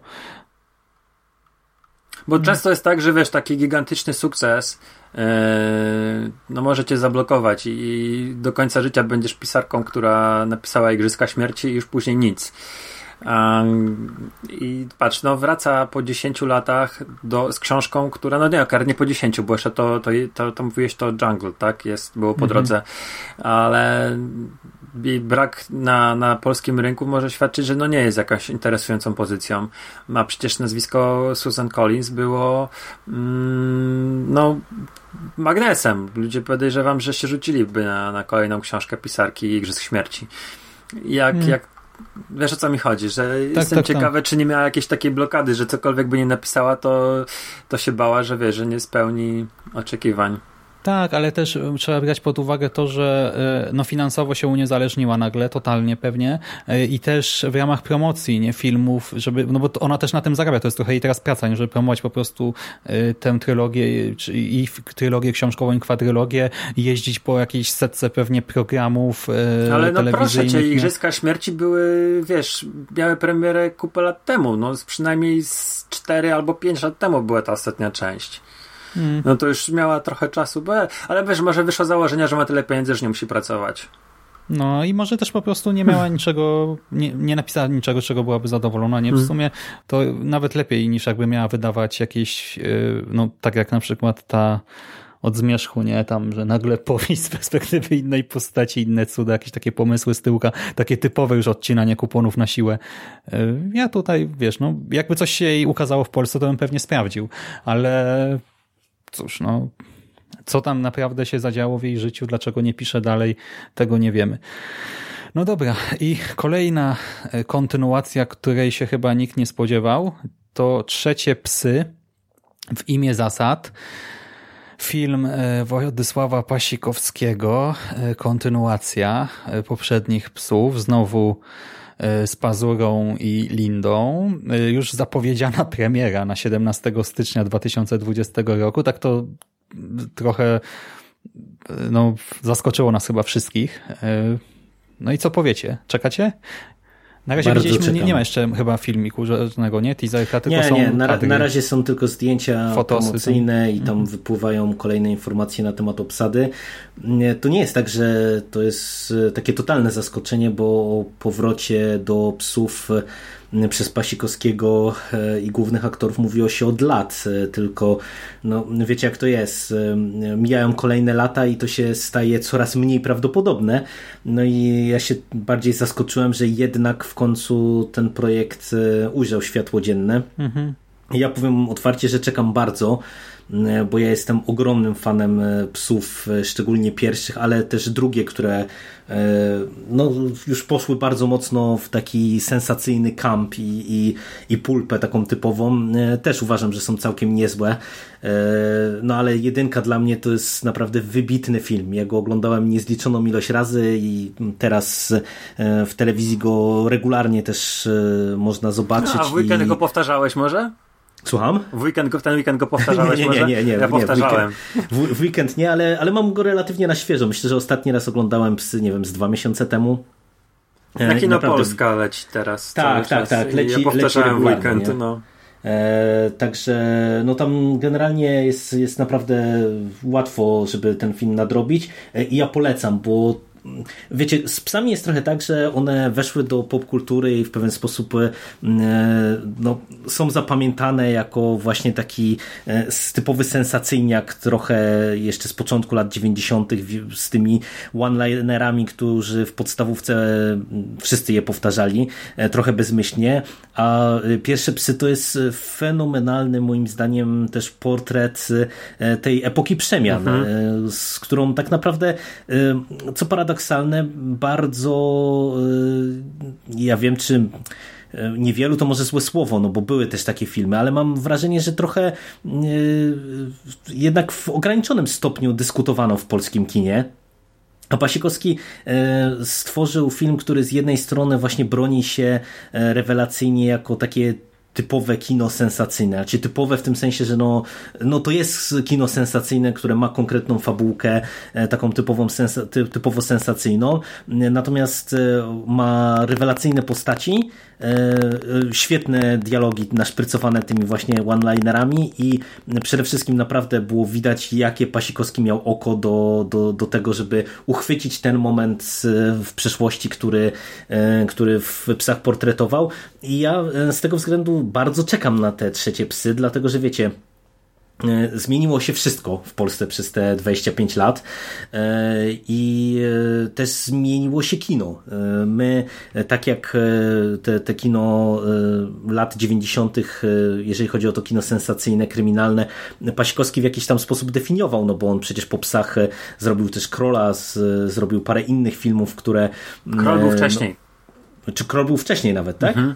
Król był no, wcześniej. No, no, no to widzisz, to, to, to tego już nawet nie pamiętałem, ale on na, naprawdę sporo tych sensacyjnych filmów nakręcił właśnie w tamtym okresie.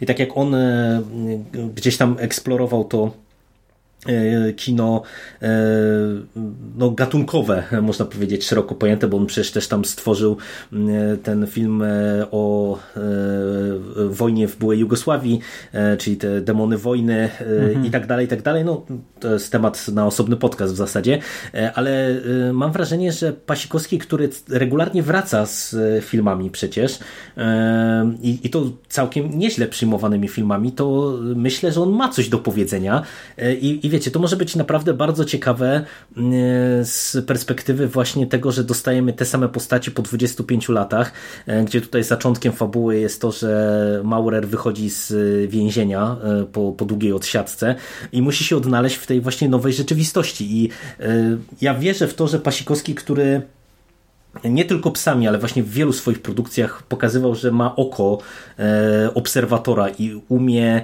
e, stworzyć i opowiedzieć ciekawą historię właśnie mm, z, na, na bazie obserwacji tej otaczającej nas rzeczywistości, no to, to myślę, że tutaj naprawdę może stworzyć nam coś nietuzinkowego i coś fajnego. Mhm, pełna zgoda, zwłaszcza, że on teraz też y, ma taki w miarę dobry okres, tak, bo był ten ostatni pies, y, którego, nie pamiętam, Siku, ty chwaliłeś, czy Bogusia powiedział? Znaczy, mówił chyba. W, czasie, w czasie chyba pierwszego albo drugiego nie no, Bogusia nie było w pierwszym, ale w drugim chyba była przekaście. Rozmawialiśmy y, przy zapowiedziach i wtedy jeszcze było przed premierą. Natomiast oboje obejrzeliśmy po premierze i oboje nam się podobał ten film. Mhm. No właśnie, teraz był ten, e, w tym roku jest kurier, tak? Był, był kurier roku... już. Mhm. W przyszłym roku te psy e, i sama ta zajawka fabuły w sumie e, ona daje też ciekawy punkt wyjścia, nie? I pozwala potem się myślę fajnie bawić i bohaterami i całym tym światem, no jak dla mnie to może być akurat bardzo udany powrót. Tak wiadomo, że to też można spaprać, no ale skoro Pasikowski pisze, reżyseruje, no to, no i skoro właśnie wracają i Linda, i Pazura, i ma się pojawić tam Żmijewski, e, Dorociński, tak z którym zresztą też przecież współpracował ostatnio przy Pitbullu, no, ja bardzo, bardzo czekam i tylko mam nadzieję, że to nie pójdzie w jakieś klimaty e, no zbyt wegowskie, że tak się ujmę. O nie, e, myślę, że tu bym raczej był spokojny, wiesz, to jednak Pasikowski ma zupełnie inny styl i e, to, to, to Siku możesz potwierdzić, na ile ten Pitbull reżyserowany przez niego jest już inny, ale z tego co ja słyszałem, to właśnie jednak czuć, że ostatni pies to jest inne kino niż te Pitbulle by Vega. Mhm. Zgadzam, znaczy zgadza się. To, to jest tak, że yy, Pitbull no, mamy Dorocińskiego w roli Despero yy, i Stroiński wraca jako Metyl.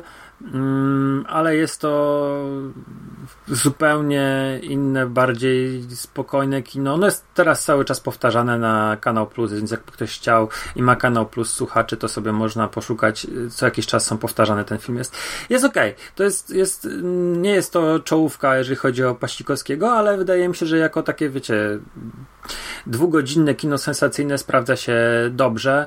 Yy, całkiem fajna rola Dody którą się tak obawialiśmy. Wydaje mi się, że zrobiła, znaczy stworzyła fajną kreację, mm, która jest spójna, jest fajnie zagrana. E, tego, tego kuriera chyba słabo przyjęto i z tego co się orientuję, to znaczy e, z tych, tych ludzi, z którymi czytałem, czy tam blogi kulturowe, to chyba nikt się pozytywnie nie wypowiedział na temat kuriera. E, natomiast no, mnie Pasikowski zawsze będzie miał dzięki pierwszym psom, e, Pokłosiu i Jacko, Jackowi Strongowi będzie miał teraz no to taką bardzo silną pozycję jako reżyser. E, Kroli psy lecą cały czas przez wakacje na Kino Polska, tak jak wspomniałem, można sobie powtórzyć. E, ja wracałem w weekend kilka dni temu do psów i powiem tak, że po latach e, zupełnie, bo wracam też co jakiś czas, nie? Może nie tak często jak Jerry, ale yy, oglądałem ten film powiedzmy no 10 lat temu, czy, czy 5 lat temu i inaczej go za każdym razem odbieram i teraz go też inaczej odebrałem, a bardziej, kurde, no to aż się nie spodziewałem, nie, że yy, w, te, w tym momencie postać Franca mi trochę przeszkadzała i yy, Waldek Morawiec, czyli Cezary Pazura, to była postać, z którą może nie utożsamiałem się, ale gdzieś czułem się najbliżej, jeżeli chodzi oglądając ten film. A Franc trochę mi przeszkadzał z tymi swoimi one-linerami i, i z tym zaciśniętą trochę szczęką, ale wcześniej było inaczej, więc to jest taki fajny, to jest na tyle dobry film, mający naprawdę tyle do zaoferowania, że można do niego wracać i za każdym razem chyba się y, widz mm, odeczy, widz coś od nowego odkrywa i chyba za każdym razem może się trochę z inną postacią utożsamiać. To jest naprawdę e, wielka zaleta mm, tego filmu. Hmm. Znaczy, przy kurierze to ja widziałem, że ten odbiór był taki właśnie nie negatywne, tylko ludzie pisali, że bezpieczny, tak, że nic szałowego, że trochę taki e, czarno-biały, jednoznaczny, że właśnie trochę zabrakło tych odcieni szarości też typowych dla Pasikowskiego e, i że po prostu to był film na łatwą kasę, no ale to nadal na zasadzie, że jest ok, tylko po prostu brak jakichkolwiek fajerwerków, e, ale może wiesz, no dzięki temu właśnie zgarnął trochę kasy. Zresztą też ten film akurat nie miał chyba żadnych nagród, tam dostał nominację do Złotych Lwów. Mm, no ale to nadal nie była jakaś porażka. I teraz te wszystkie powroty. Pasikowski też robi często ten swój research, nie taki historyczny, biograficzny, etc zobaczymy, no. Może wyjść no, coś fajnego. Zwróćmy uwagę przede wszystkim na to, że e, e, to jest jeden z tych twórców, którzy e, nawet jeżeli właśnie, tak jak mówimy o kurierze, mają produkcje, które są trochę bardziej chłodno przyjęte, to w zasadzie nie przypominam sobie, żeby on zaliczył jakąś taką totalną wtopę. No może operacja Samum która po latach pewnie się średnio broni, ale no i Naprawdę? tak. Nie? No to... Naprawdę? Ja, ja lubię ten film. Znaczy, wiesz to ja go nie widziałem z 15 lat, dlatego tak podejrzewam, że ten film się może średnio bronić, e, ale, ale i tak, no to naprawdę, ja sobie e, nie kojarzę żadnej dużej wtopy Pasikowskiego, który by, wiecie, odwalił po prostu jakąś chałturę, nie? Tylko te wszystkie jego filmy były zawsze jakieś, no i przecież on też pracował w telewizji e, przy, przy tych serialach, glinie, one też przy były, glinie. tak, mhm. i przecież przy Glinie ten jego udział też był właśnie chwalony, także no ja naprawdę jestem bardzo dobrej myśli, bo, bo wierzę w to, że że tutaj e, ta ekipa ma coś do powiedzenia e, i, i zaserwują nam naprawdę świetne kino. Kurier jest A... na Chili, więc na pewno sobie obejrzę go. A operacji Samun, no to życie dopisało fajny, znaczy fajny, no nie fajny epilog, nie? Że ci, ci nasi polscy agenci, którzy wyciągali tych e, Amerykanów, no to e, przez tą dekomunizacyjną ustawę, no e, w jakiś tam sposób zostali bardzo mocno skrzywdzeni przez system. No, ale no. może nie wchodźmy już w te tematy na koniec. O, Taka jeszcze... kalabra dobra, początek polityczny, końcówka polityczna. No, tak wyszło. Oj to tak, ja no, może... no psy, psy to tak. Pod kątem właśnie oglądu na, na politykę to jest też świetne kino, bo za gówniarza w ogóle nic z tego nie rozumiałem, a po prostu mm -hmm. pamiętam pamiętam do dziś swój pierwszy szok, jak obejrzałem Psy po latach już tak e, bardziej za dorosłego i nagle e, dopiero zacząłem rozumieć o czym jest ten film, nie? To po prostu wow, nie? I piosenka Janek Wiśniewski padł, nie? To jest no, też to robi prawda. takie wrażenie, że to jeszcze jedna rzecz uspokajająca. E, Pasikowski zgarnął do tej produkcji Maćka Lisieckiego i Jarosława Kamińskiego. Tak? Lisiecki ma odpowiadać za zdjęcia, oni ostatnio często współpracowali ze sobą, e, a Kamiński ma właśnie montować, no i to jest facet od Idy, od Zimnej Wojny, e, więc no myślę, że no to będzie całkiem fajna kooperacja między panami. A Mocny początek roku Kamiński, nam się zapowiada. Kamiński też, właśnie też tak wrócę. E, Kamiński też mm, montował, Boże, Jacka ten serial, Stone? nie, nie, serial e, 1983. A, rzeczy, w sumie rzeczywiście, tak, tak. I to... Bo tak wyłapałem. Mhm. Hmm? No, no. I Wilkołaka no jeszcze z choreografów. No, no dobra. No to chyba przelecieliśmy przez najważniejsze newsy. Miało być krótko, wyszło jak zwykle. E, to co, zachęcamy słuchaczy, żeby e, komentowali, e, żeby dawali znać, na co oni czekają z tych produkcji, o których mówiliśmy, co sądzą może o związkach kultury z polityką, a my będziemy się powoli żegnać. Dzięki Wam za rozmowę. Dziękuję serdecznie. Dzięki panowie. No i Wam, kochani, również dziękujemy za uwagę. Trzymajcie się ciepło. Do następnego razu. Cześć. Cześć. Cześć.